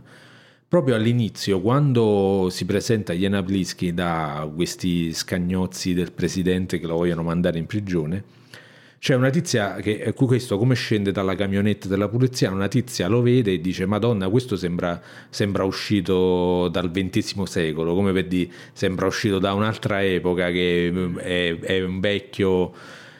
E secondo me là sta la chiave di lettura fi- de- de- del film. Cioè, mh, Carpenter ha voluto fare una cosa vecchio stile e soprattutto ha usato questo tono un po' esagerato perché lui secondo me voleva prendere per culo Los Angeles eh, e la Hollywood di quegli anni là, che sostanzialmente si, si capisce dal film che per lui è un covo pieno di persone rifatte, di assassini sì. e di pezzi di merda. Eh, quello sì, è, è. Eh, secondo me lui ci ha voluto dire questa cosa qua e quindi l'ha buttata eh, un po' di fuori anche con questi effetti speciali molto videogiochi. Se- Secondo Mm. me lui ha voluto fare proprio una cosa sopra le righe apposta.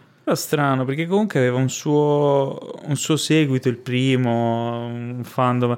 Cioè, io, boh, non lo so, avrei- l'avrei mantenuto più su quel tono lì. Però, vabbè. Io l'ho trovato incredibilmente moderno. Ma ne- probabilmente Carpenter non era interessato nel fare un sequel eh, propriamente. Può darsi sequel. l'avranno come al solito perché lui è così, magari l'hanno riempito dei soldi, ha detto vabbè famo sto sequel. Ma lo faccio come dico io. Eh, come- vi, sì. vi- vi vengo a cagare sul divano. Non voleva fare lo stesso film, probabilmente. eh sì.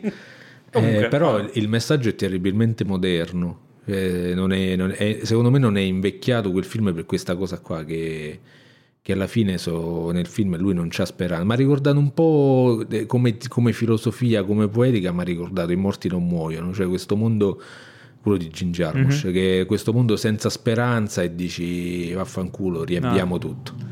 Guarda, io avevo intenzione di riguardarmi il primo perché non lo vedo da tanti anni e mi hai fatto quasi venire voglia di rivederli entrambi. Mm, dacci, secondo me dagli una chance. Sì. Io- Vabbè, perché comunque me lo ricordo poco il sequel. Sì, io pure me lo ricordavo pochissimo. Mm, Va bene, ok. ok. Io me li riguarderò entrambi. Bravo. Bravo. Eh? Ok, Ok.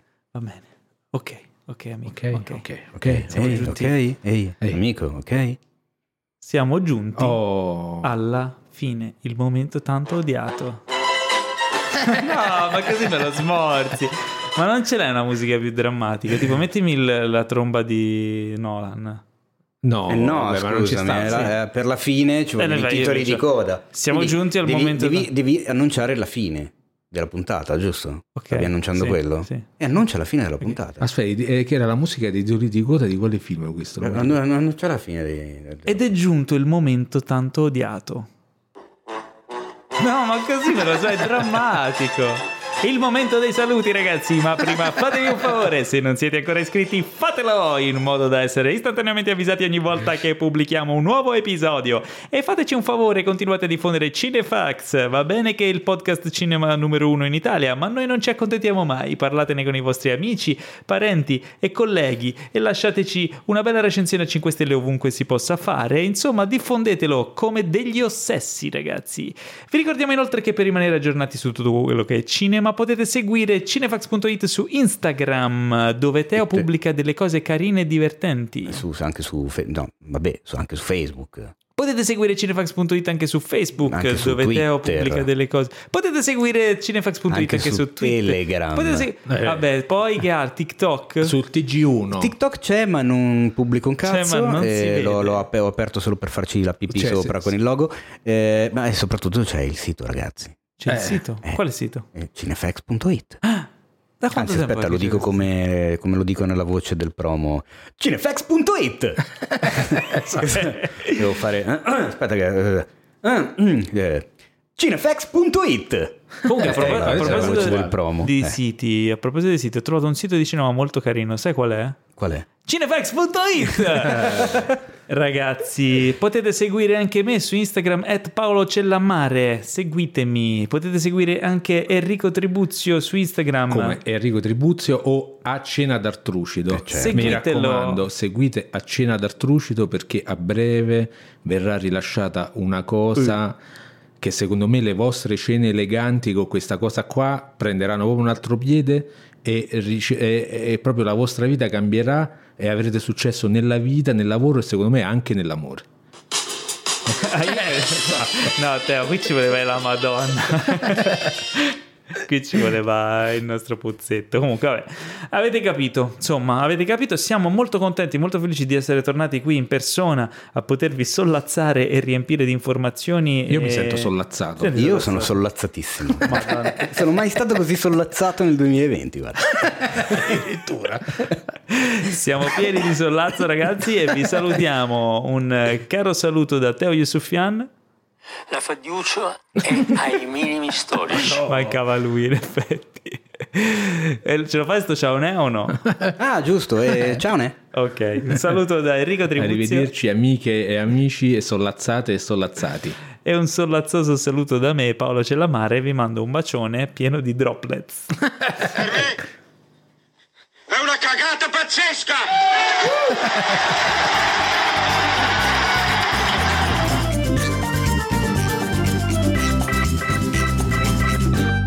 Questo podcast è stato presentato da The Best Blend,